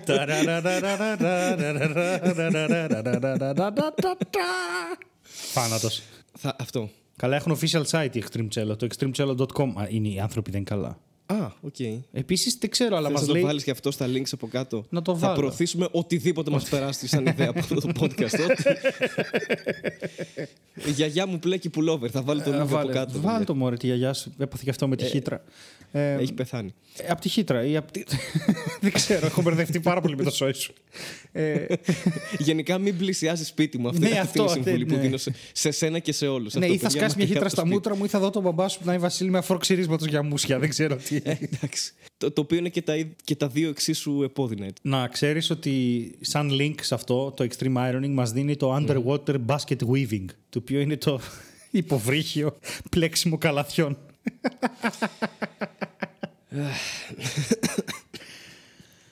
Δεν ξέρω τι να πω. Ούτε εγώ έχω μπερδευτεί. Έχω μείνει άφωνος.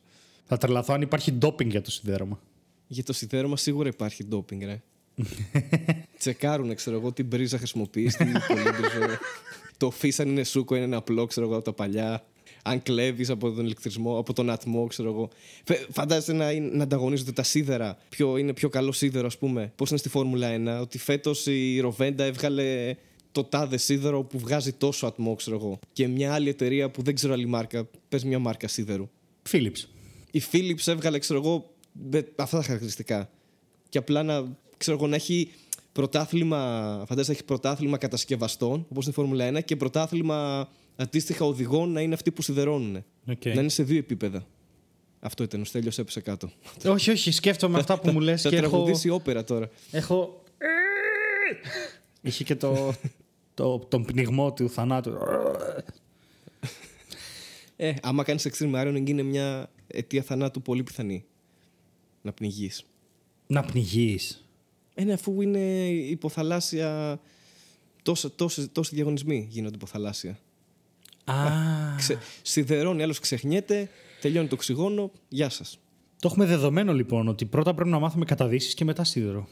Ναι, αυτό, αυτό σκέφτομαι και εγώ. Ότι δεν μπορεί να είναι οποιοδήποτε. Δηλαδή, ξέρω εγώ, και η μάνα μου σιδερώνει. Δεν θα μπορούσε να κάνει extreme ironing. πρέπει να έχεις και μια φυσική κατάσταση που να, που να βοηθάει σε αυτό. Δεν πρέπει να είσαι απλά καλός στο σιδέρωμα. Πρέπει να είσαι. Ξέρω εγώ, να έχεις και ένα σώμα συγκεκριμένο, μια σωματοδομή. Πρέπει να αθλείσαι, να προσέχεις τη διατροφή σου, ξέρω εγώ.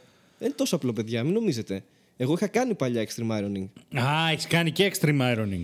Είχα κάνει, είχα κάνει λίγο πριν το Netflix, λίγο πω, πριν τη ναι, Βιβία ναι, που είχα το θέμα με το σκυλί. Ναι. Ε, έτσι, έτσι ξεκίνησε η κατρακύλα. Ήμουνα, ασχολιόμουν χρόνια με extreme. Είχα ξεκινήσει από Taekwondo Βοντό και, και μετά είδα ότι δεν έχει νόημα, δεν έχει μέλλον αυτό το πράγμα και το γύρισα σε extreme ironing. Ήμουν πολύ καλός για αρκετά χρόνια.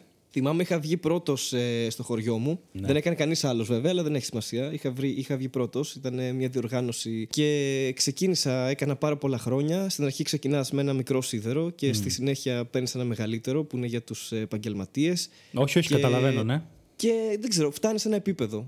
Αλλά μετά ξέρεις, έρχεται η εφηβεία και στα διαλύει όλα και παρατάς τον αθλητισμό, το σοβαρό αθλητισμό, που είχε μέλλον αυτό το πράγμα, έτσι, να το πούμε και αυτό. Δεν είναι ότι. Δηλαδή, στην Ελλάδα ζητάνε πάρα πολύ κόσμο που έχει κάνει extreme ironing.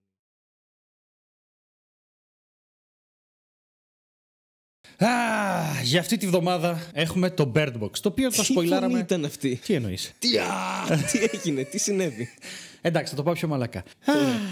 Για αυτή τη βδομάδα έχουμε το Bird Box. Εντάξει, ικανοποιεί το mail Πολύ insecurity σου. καλύτερο. πολύ καλύτερο. Ό,τι το γύρισα σε σένα τώρα αυτό. Λοιπόν, Bird Box. Bird Box, Sandra Bullock, αισθησιακή φωνή από το Χάρη Νταρζάνο. Ε, το δώσαμε και στην προηγούμενη εβδομάδα. Νόμιζα αυτή η Σάντρα Μπούλοκ. Οκ, πρώτα απ' όλα, πρώτα απ' όλα ε, full spoilers. Οπότε δείτε το και γυρίστε. Είναι δύσκολο να το έχετε δει γιατί από ό,τι λέει Netflix αυτή τη στιγμή είναι το πιο πετυχημένο φιλμ που έβγαλε ποτέ. Ήταν πιο πριν βιβλίο αρκετά πετυχημένο. Την προηγούμενη εβδομάδα απελευθέρωσε τα νούμερα η Netflix, κάτι που γενικά δεν το κάνει και είπε ότι το είδαν 45 εκατομμύρια accounts. Ε, Wow. Και μετράει, ξε- ναι, αυτή τη στιγμή είναι στα 120, νομίζω. Οπότε. Wow, πάλι. ναι, 120 με 140 πρέπει να έχει πάει. Οπότε είναι ίσως. Αυτά είναι νούμερα box office, παιδιά. 140 ειστήρια, 120 εκατομμύρια ειστήρια είναι νούμερα box office. Μιλάμε για τρελά νούμερα. Ε, ή- για να δούμε λίγο Χαμός. πόσο, πόσο έκανε το Avengers ε, number of tickets. Απλά για να. Ναι, αυτό τώρα ο Στέλιος έχει φτιάξει ένα Excel με, α- με όλες τις ταινίες που έχει δει και μετράει, ξέρω εγώ, εισιτήρια. Σταμάτα ηλίθιε. Εντάξει. Δεν θες να γεμίσω το χρόνο που ψάχνεις τα, τα νούμερα αυτά με αστεία; Μμμ. Δεν θες, ε, καλά. Δεν Εντάξει, θέλω, δεν λοιπόν. ξαναλέω τίποτα. Από εδώ και πέρα θα μιλάω μόνο σοβαρά. Ωραία, εντάξει, πολύ καλά. Λοιπόν, τέλος πάντων. Ε, δεν μπορώ να βρω εύκολα νούμερα. Τέλος πάντων, το Avengers έκανε περίπου ε, 1,5 δισεκατομμύριο σε εισπράξεις. Φανταστείτε 120 εκατομμύρια εισιτήρια επί ο- 7 δολάρια. Βάλτε ένα τέτοιο νούμερο, είναι κοντά στο 1 δις. Ε, είναι πάρα πολύς κόσμος. Ε, η Netflix επίσης είπε ότι δεν εξέτασε τα προφίλ, γιατί μπορείς να έχεις μέχρι 4 προφίλ στο λογαριασμό. Εξέτασε μόνο τα accounts ώστε να είναι ακριβές. Ε, που σημαίνει ότι είναι μια Οπότε μπορεί να είναι και παραπάνω. Μπορεί να είναι πολύ παραπάνω οι άνθρωποι που το είδαν, ναι, γιατί πολύς κόσμος έχει Netflix με τον αδερφό του που ζει στην Αγγλία, ξέρω εγώ και κάτι τέτοιο. Είναι μια ταινία τρόμου. Okay. Και Οκ. το πρώτο act είναι μια πάρα πολύ καλή ταινία τρόμου. Από εκεί και πέρα, κατ' εμέ, δυστυχώς δεν μπορεί να κρατήσει τίποτα από όσα υποσχέθηκε στο πρώτο act. Στο πρώτο μέρος, έτσι, ας πούμε, το πρώτο μέρος. Συμφωνείς ή όχι; Εγώ που το είδα. Ναι. Εγώ δεν το σε είδα, απλά δύο έτσι τα λέω. φάσεις, δεν Ναι. το- ναι. Καλά, τώρα που τα λέμε και εγώ ούτε δεν το είδα βασικά. Απλά θα πούμε για μια άλλη ταινία και θα, θα είναι σαν να λέμε για το Bird Box αυτό. ναι. Λοιπόν, κοίτα, η γνώμη μου είναι ότι ήταν ok. Είχα ψιλοπροβλέψει το τέλος, γιατί το σκεφτόμουν από την αρχή. Ε, και τα μόνα πράγματα που θέλω να πω για την ταινία είναι παρατηρήσεις. Οκ. Δεν, δεν θέλω να την κρίνω. Θα την κρίνεις εσύ σαν ταινία. Εγώ έχω δύο-τρεις παρατηρήσεις που θέλω να. να Εγώ κάνω θα για κρίνω την σαν ταινία. ταινία. Εντάξει, κάνει και παρατή. Εντάξει, τώρα με βάζεις. You put me on a spot. Αλλά θα λέω πράγματα και θα μου λες αν συμφωνείς ή όχι, θα το πάμε έτσι. Σάντρα Οκ. Μπούλοκ. Έχει Διαφωνώ. εξελιχθεί. Οκ. Δεν μ' αρέσει η Σάντρα Μπούλοκ αρχικά. Οκ. Το ξέρω ότι έχει πάρει Όσκαρ, αλλά είναι η Σάντρα Μπούλοκ. Είναι ο Νίκολας Κέιτζ των, Οκ. των female actors. Οκ. Δεν ξέρω. Εγώ θεωρώ ότι ήταν πάρα πολύ καλή. Ε, αν δεν ήταν τόσο καλή, δεν θα μπορούσα να δω την ταινία. Και επίσης θεωρώ ότι είχε εξελιχθεί σε καλή ηθοποιό τα τελευταία χρόνια πολύ περισσότερο από όσο έδειξε τα πρώτα της χρόνια. Μετά, μετά το μη με το ζόρι, ο πήχης είναι. Στο μη με το ζόρι Πολύ παίζει χαμηλά. μια χαρά. Και είναι μια χαρά ταινία για να δεις όταν θες να αυτοκτονήσεις και θες κάτι να σε βγάλει από αυτό. Γιατί ο Μάικλ Κέιν είναι θαυμάσιος και μπορώ να τον βλέπω για πάντα. Εντάξει, ναι, άλλο Μάικλ Κέιν όμως. Και η Σάντρα Μπούλοκ είναι θαυμάσια και μπορώ να τη βλέπω για πάντα σε εκείνη την ταινία. Λοιπόν. Ήταν πολύ καλή και στο Gravity. Τέλος πάντων. Ε, θεωρώ ότι η Σάντρα Μπούλοκ έκανε πολύ καλή δουλειά. Ε, εσύ όχι, γιατί έχεις θέμα με τη Σάντρα Μπούλοκ, άρα η γνώμη σου δεν έχει καμία αξία. Άρα η γνώμη σου ακυρώνεται κατευθείαν και φύγει από το Netflix corner όπως είσαι. και κάτσε με το πόδι τη γωνία. Ναι. Ω, Ε, έχω, έχω κι άλλο χειρότερο. Ναι. Δεν πειράζει, θα σε αφήσω να τα πεις όλα για να σου φύγει, ρε παιδί μου. Ευχαριστώ. Ενοχλήθηκα από πολλά πράγματα στην ταινία και πάρα πολλές τρύπες στο σενάριο περίεργες. Και ε, ενώ ξεκίνησε, στην ουσία η ταινία, το, το parable που έχει η ταινία είναι ότι μια γυναίκα Δεν έχουμε πει τι γίνεται βασικά στην ταινία. Είναι μια γυναίκα η οποία έχει κατάθλιψη και είναι έγκυος. Δεν ξέρουμε πώς είναι έγκυος, μάλλον από κάποιον που χώρισε, whatever. τέλος πάντων, Δεν φαίνεται αυτού τους άνθρωπου πουθενά. Και έχει κατάθλιψη, είναι χάλια, απλά ζωγραφίζει όλη μέρα και δεν θέλει καν να γεννήσει το παιδί. Ας πούμε, γιατί δεν θέλει να το δώσει για υιοθεσία, δεν την ενδιαφέρει να γίνει μάνα, δεν την ενδιαφέρει τίποτα από αυτά. Και έρχεται Και η αυτό είναι το αδερφή της- μικρότερο από τα προβλήματά της. Ναι, Αυτά που γενικά. θα ναι, ακολουθήσουν. ναι. Αυτό είναι μια χαρά μέχρι τώρα. Ναι. Μέχρι τώρα είναι απλά μια δραματική ταινία. Και έρχεται η αδερφή της να την πάει στο γιατρό για την εξέταση και ακούνε στις ειδήσεις ότι ε, υπάρχει μία δύναμη, ένας ιός, κανείς δεν ξέρει τι είναι τέλος πάντων, που αν το δεις, εμφανίζεις ψυχοσικές τάσεις και αυτοκτονείς. Οπότε φεύγοντας από το γιατρό, η αδερφή της ενώ οδηγάει το βλέπει αυτό. Ε, σε κάποιο τέτοιο της τύχης η, η πρωταγωνίστρια, η Μάλορη, χτυπάει ένα κινητό και γυρνάει πίσω να το πιάσει, οπότε δεν βλέπει αυτό που είδε η αδερφή της. Η αδερφή της πεθαίνει μπροστά στα μάτια της και από εκεί πέρα ξεκινάει ένα άγχος του μη δεις. Ξέρεις, το μη δεις τίποτα. Ναι, βάζουν blindfolds, ναι. ναι. εξελίσσεται λίγο. Ακριβώς. Το οποίο είναι ακριβώς αντίθετο από το ένα από τα καλύτερα επεισόδια Dr. Whoever που έχει να κάνει με τους αγγέλους, το Don't Blink. Το, το Blink βασικά, που έχει το Don't Blink που είναι ακριβώς το αντίθετο. Είναι κάποια πλάσματα τα οποία είναι αγάλματα, αλλά όταν κλείνεις τα μάτια σου είναι ζωντανά. Και είναι relentless, απλά σκοτώνουν τα πάντα, οπότε you cannot even blink. Το, και θέλω να πω ότι όλα τα επεισόδια Doctor Who με το Blink ήταν περίπου 28.000 φορές καλύτερα από αυτό που είδα στο Netflix με τη Sandra Bullock. Γιατί καταραίει ρε μαλακα, καταραίει όλο, όλο, καταραίει όλο, καταραίει η υπόθεση, είναι ακατανόητο. Σε κάποια φάση οι άνθρωποι που είναι ψυχιατρικά ασθενείς, ε, όπως εγώ ας πούμε καλή ώρα και ήταν σε ψυχιατρία, γιατί εγώ δεν είμαι απλά γιατί είμαι τυχερός αυτή τη στιγμή, αλλά τέλος πάντων, κατάλαβες το να πω. Όλα καλά, παιδιά. Όλα όλοι καλά, αυτοί μια χαρά στην είμαστε. ουσία που είχαν. Υπάρχει και βιολογικός λόγος. Ότι όλοι αυτοί που είχαν στην ουσία ανοιχτά τα pathways της ψύχωσης στο κεφάλι τους δεν επηρεάζονταν από αυτό. Ναι. Το θέμα είναι ότι επηρεάζονταν με άλλον τρόπο. Ε, αυτά, αυτοί όλοι έβλεπαν την αλήθεια, οπότε άρχισαν να κυκλοφορούν και πιάναν κόσμο και τους ανοίγαν τα μάτια ώστε να δουν τα τέρατα κτλ. κτλ. Τα οποία τέρατα δεν τα είδαμε ποτέ, είναι απλά αέρας. Αυτό είναι αλήθεια, ναι. Ε, Και αυτό εμένα δεν μ' άρεσε. Ναι, εμένα μου άρεσε. Δεν εξήγησε τι ήταν ακριβώς, ρε παιδί μου. Εντάξει, όχι ότι δεν τα έδειξε, αλλά. Ναι. Τι Ε, είναι αυτή η περίεργη παρουσία που υπάρχει στην ατμόσφαιρα και κάνει του ανθρώπους αυτοκτονούν; Είναι κάτι το οποίο σίγουρα δεν έχει material grasp, γιατί θα μπορούσε πολύ απλά να σε πιάσει και να σε σκοτώσει. Οπότε είναι κάτι το Εγώ οποίο. νόμιζα η απάντηση ήταν η Ελένη Φουρέιρα. Α. Έχασες. Αλλά οκ, συνέχισε αφού θες να το πάω σοβαρά. Τι να, όχι, Γιατί όχι, δεν θέλω να το πάω έρχονται, σοβαρά, γιατί- Έρχονται καυστικά σχόλια αυτή τη στιγμή. Ωραία, ρίξε. Άντε, πάμε, πάμε ξεκινά. Κάνε σχόλια. Είμαι δεν θέλω. έξω φρενών. Για Είμαι πες, έξω φρενών. πες. Ωραία. Ξεκινήσαμε με την επιλογή της Σάντρα Μπούλοκ στην, στην, ε, στο ρόλο του πρωταγωνιστικού το γυναικείο. Ναι, Εντάξει. δεν θα το ξεπεράσει ποτέ αυτό, ρε. Που Π- ναι. Πρώτα απ' όλα, θα σου πω, θα σου πω γιατί, θα, στο, θα επιχειρηματολογήσω. Πρώτα απ' όλα είναι η Σάντρα Μπούλοκ, έτσι, είναι κακή ηθοποιός. Δεύτερον, αν θυμάσαι, ξεκινάει η ταινία και συνεχίζει έτσι σε όλες αυτές τις φάσεις, γιατί έχει δύο timelines. Έχει το timeline που είναι το τώρα, που γίνεται Ναι. αυτό με τη βάρκα, Ναι, το ξέρω αυτό, που ναι. πάνε τέλος πάντων κάπου. Και το πώς έφτασε και αυτό εκεί. που έχουν γίνει. Πώς έφτασε μέχρι, εκεί το σημείο, μέχρι εκείνο το σημείο. Ωραία. Και είναι η Σάντρα Μπούλοκ, ξεκινάει, ξεκινάνε οι πρώτες σκηνές και αρχίζει και τραμπουκίζει δύο παιδάκια. Τους Ναι. κάνει Sandra Bullying. Α, Είδες που το πήγαινα. Εδώ χρειάζεται ένα ήχο, ε, ξέρεις. th- δεν ξέρω τι είναι αυτός ο ήχος. Ναι, ναι, οκ. Κάνε Ωραία, λίγο την, αυτό ήταν- τη θελκτική σου φωνή, μπας και δεν σβήσουν το podcast και δεν το πετάξουν. και δεν μετανιώσουμε Νομίζω για ότι- όλο το χρόνο. Νομίζω ότι κι- κινδυνεύει η ζωή μου μετά από αυτό, αλλά Ναι. δεν πειράζει. Άξιζε τον κόπο. Κάποιοι θα το εκτιμήσουν ή και όχι. Το δεύτερο, το δεύτερο που είναι πάλι στην αρχή, εντάξει, ξεκινάει όλος αυτός ο χαμός απότομα. Βλέπουν στις ειδήσεις ότι αυτό το πράγμα γίνεται στη Ρωσία. Αρχίζει ο κόσμος και αυτοκτονεί. Πάνε τέλος πάντων να κάνουν την εξέταση ε, για την. Πώς λέγεται αυτό, εξέταση εγκυμοσύνης. Υπέρηχος. Κάτι τέτοιο. Υπέρηχο πήγε να έκανε κάνουν. τώρα η κοπέλα, δεν ξέρω τι άλλο κοίταξαν. Ναι, ή όπως το λέω εγώ, εξέταση εγκυμοσύνης. Πολύ καλό, Ε, χάρη, ναι. Ναι. Ε, ε, είναι πιο επιστημονικά σωστό. Μπορείς να πεις check-up, αλλά πάμε, εξέταση εγκυμοσύνης. Έλα. Ε, μπορώ, μπορώ και να μην μιλάω καθόλου γιατί μιλείτε. αλλά εντάξει. όλοι μας, Χάρη, όλοι μας. Πάμε παρακάτω. Ωραία. Όλοι, όλοι. Ε, ξεκινάει λοιπόν, ε, πηγαίνει εκεί πέρα, γι- γίνεται αυτό το πράγμα απότομα. Βλέπει η πρώτη σκηνή που καταλαβαίνεις ότι αυτό έχει έρθει εδώ πέρα. Είναι μια κοπέλα που βαράει το κεφάλι της στην τζαμαρία μέχρι να πεθάνει. Καταλαβαίνω αμέσως γίνεται αυτός ο χαμός. Και πάμε τώρα. Φεύγουμε, μπαίνουν στο αυτοκίνητο. Οκ. Ε, τρακάρουν. Πρόσεξε τώρα, έτσι. Η Σάντρα Τρακάρουν και Μπούλοκ είναι άσχημα έγκυος. κιόλας. Ναι, είναι έγκυος. Τρακάρουν άσχημα. Οκ. Βγαίνουν έξω από τα μάξι και οι δύο. Βλέπει την αδερφή της να πεθαίνει να την πατάει νταλίκα. Ναι. Εντάξει. Ε, γίνεται ένας χαμός, πατάει ένας τον άλλον. Κόσμος τρέχει στο δρόμο. Της σπρώχνουν μία, πέφτει με την κοιλιά. Της σπρώχνουν και δεύτερη, ξαναπέφτει με την κοιλιά. Εντάξει. Και παρόλα αυτά γέννησε. Και αυτό που θέλω να πω είναι τι κοιλιά έχει η Σάντρα Μπούλοκ, ρε φίλε. Δηλαδή, τι φάση με αυτό; Δεν ξέρω. Ψεύτηκε. Ο- Δεν, δεν ξέρω. Έζησε όλα αυτά τα πράγματα. Όλη, αυ- όλη αυτή την πίεση, την ψυχολογική, πέθανε η αδερφή της μπροστά στα μάτια της. Τη βαράγαν στην κοιλιά και παρόλα αυτά γέννησε. Πώς γίνεται αυτό; Δεν ξέρω. Λοιπόν, Να σου πω εγώ που ξέρω. Ναι.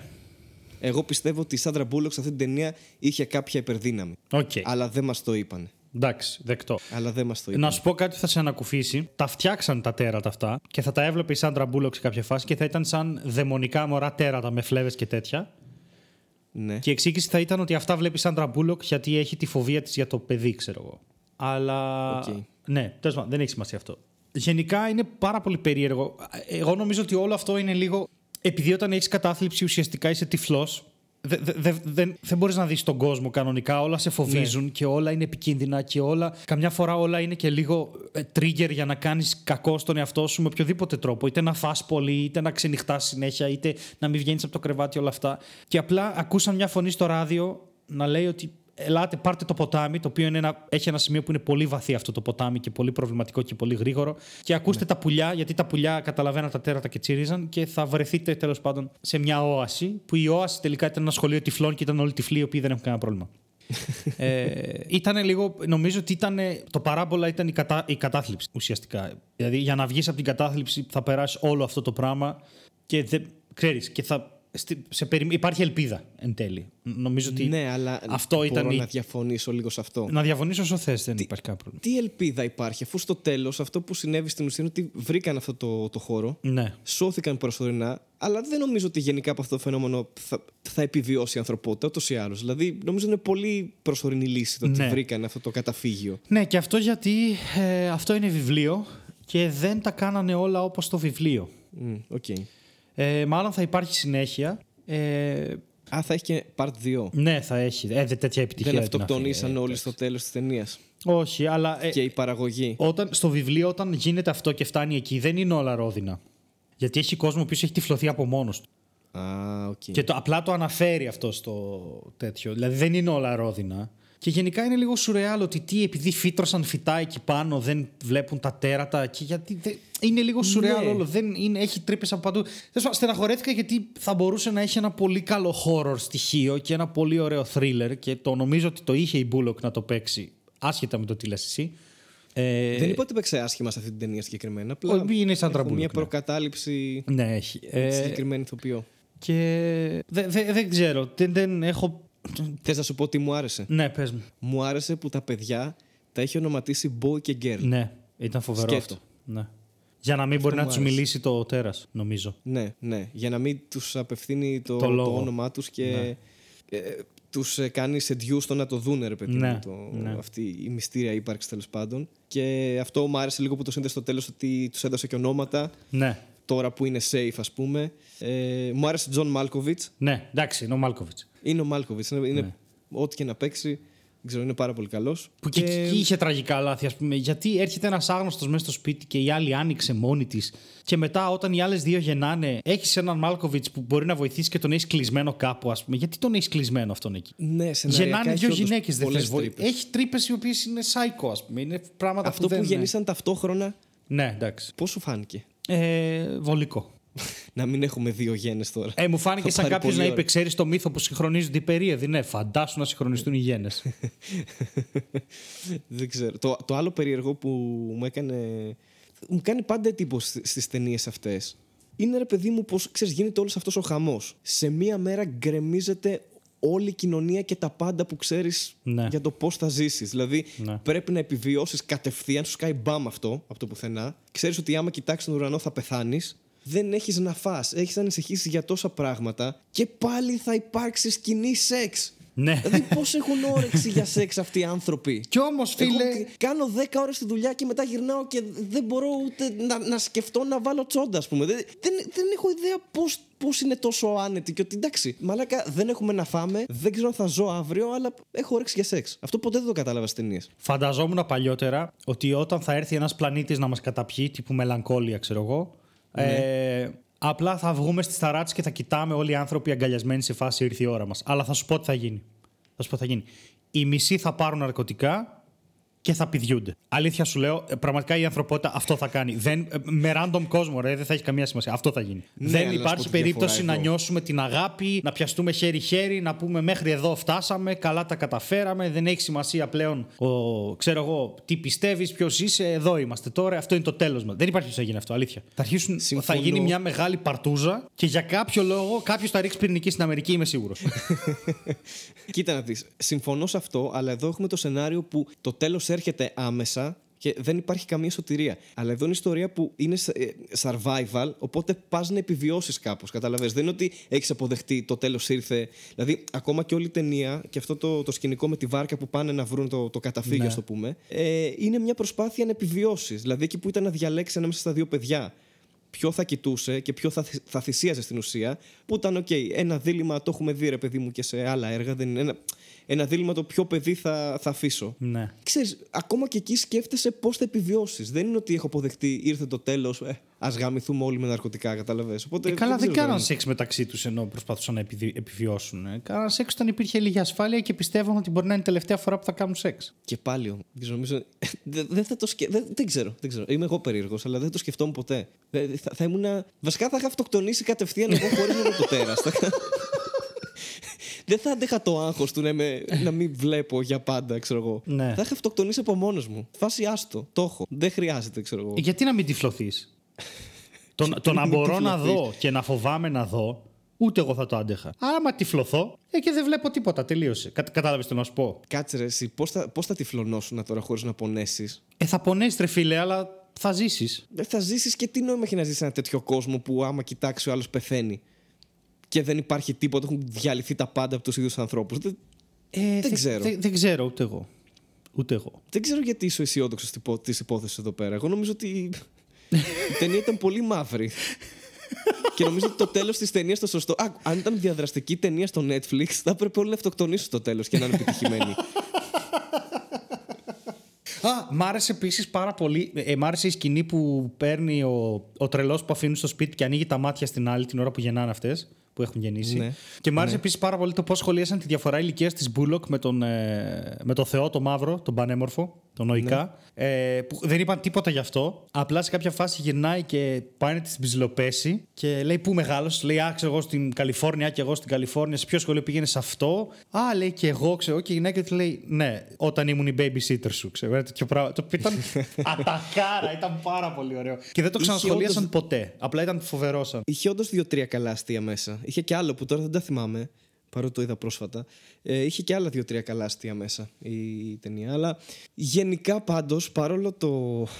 τέλος πάντων, τε- την αρνητική μου προκατάληψη με την Bullock και ότι. Θα πω ότι ήταν οκ. Εγώ νομίζω να δεις τώρα ότι αν βάλουμε βαθμολογία και πούμε βαθμολογίες ταυτόχρονα, εγώ θα βάλω πιο ψηλά από σένα. Θα το Ναι, δεις. νομίζω, γιατί εγώ θα βάλω 5,5. Ε, ναι, εγώ θα έβαζα ένα 6,5. Ναι. Θα βάλω του 5,5 έβαζα γιατί ένα με 6,5. απογοήτευσε και θέλω να δω το 2. Κοίτα, και εγώ θα ήθελα να δω τη συνέχεια. Ε, Νόμιζα ότι η ταινία ήταν αυτούσια, ότι ήταν ε, τέλος, ρε παιδί μου. Δεν έχει συνέχεια. Αλλά εφόσον μου λες ότι συνεχίζεται από εκεί που τα αφήνουν, έχει ένα ενδιαφέρον. Παρά τα κενά τα σεναριακά, Ναι. θα ήθελα να δω τι συμβαίνει μετά από αυτό. Οκ, φτάσανε. Ε, Κοίτα, ήταν και αυτό που ήταν τόσο τυχεροί, δηλαδή δεν βλέπανε. Χάσανε σκοινιά, κουδούνια, πήγαν στο ποτάμι τυφλά, Ναι, βγήκαν ο- στην οκ. ακτή τυχαία. Αλλά θα ήθελα να δω τη συνέχεια. Αφού φτάσαμε μέχρι εκεί, να δούμε τι θα γίνει. Ουφ. Περίμενα κάτι παραπάνω. Βασ- Αν το έχετε δει και έχετε κάποια άποψη, μπορείτε να τη γράψετε από κάτω στα σχόλια. Ε, η ζωή συνεχίζεται από ό,τι ε, είδατε και στην ταινία και με τέτοιες δύσκολες συνθήκες. Πήγανε σούπερ μάρκετ, κάνανε σεξ. δηλαδή, παιδιά, νομίζω ότι η ζωή σας είναι δύσκολη. Δηλαδή, δείτε τι πέρασαν αυτοί οι άνθρωποι. Ναι. Οπότε αυτό. Ξέρω εγώ, δείτε το. Τι να πω. Δι, τι, δεν με ενδιαφέρει. Κα- Κάντε τι θέλετε. δεν ξέρω. Ναι. Αυτό ήταν το επεισόδιο μας για σήμερα. Ελπίζω να σας άρεσε. Κι άμα δεν σας άρεσε, ε, δεν πειράζει. Δεν μας νοιάζει. Ή μας νοιάζει λίγο, αλλά γεια.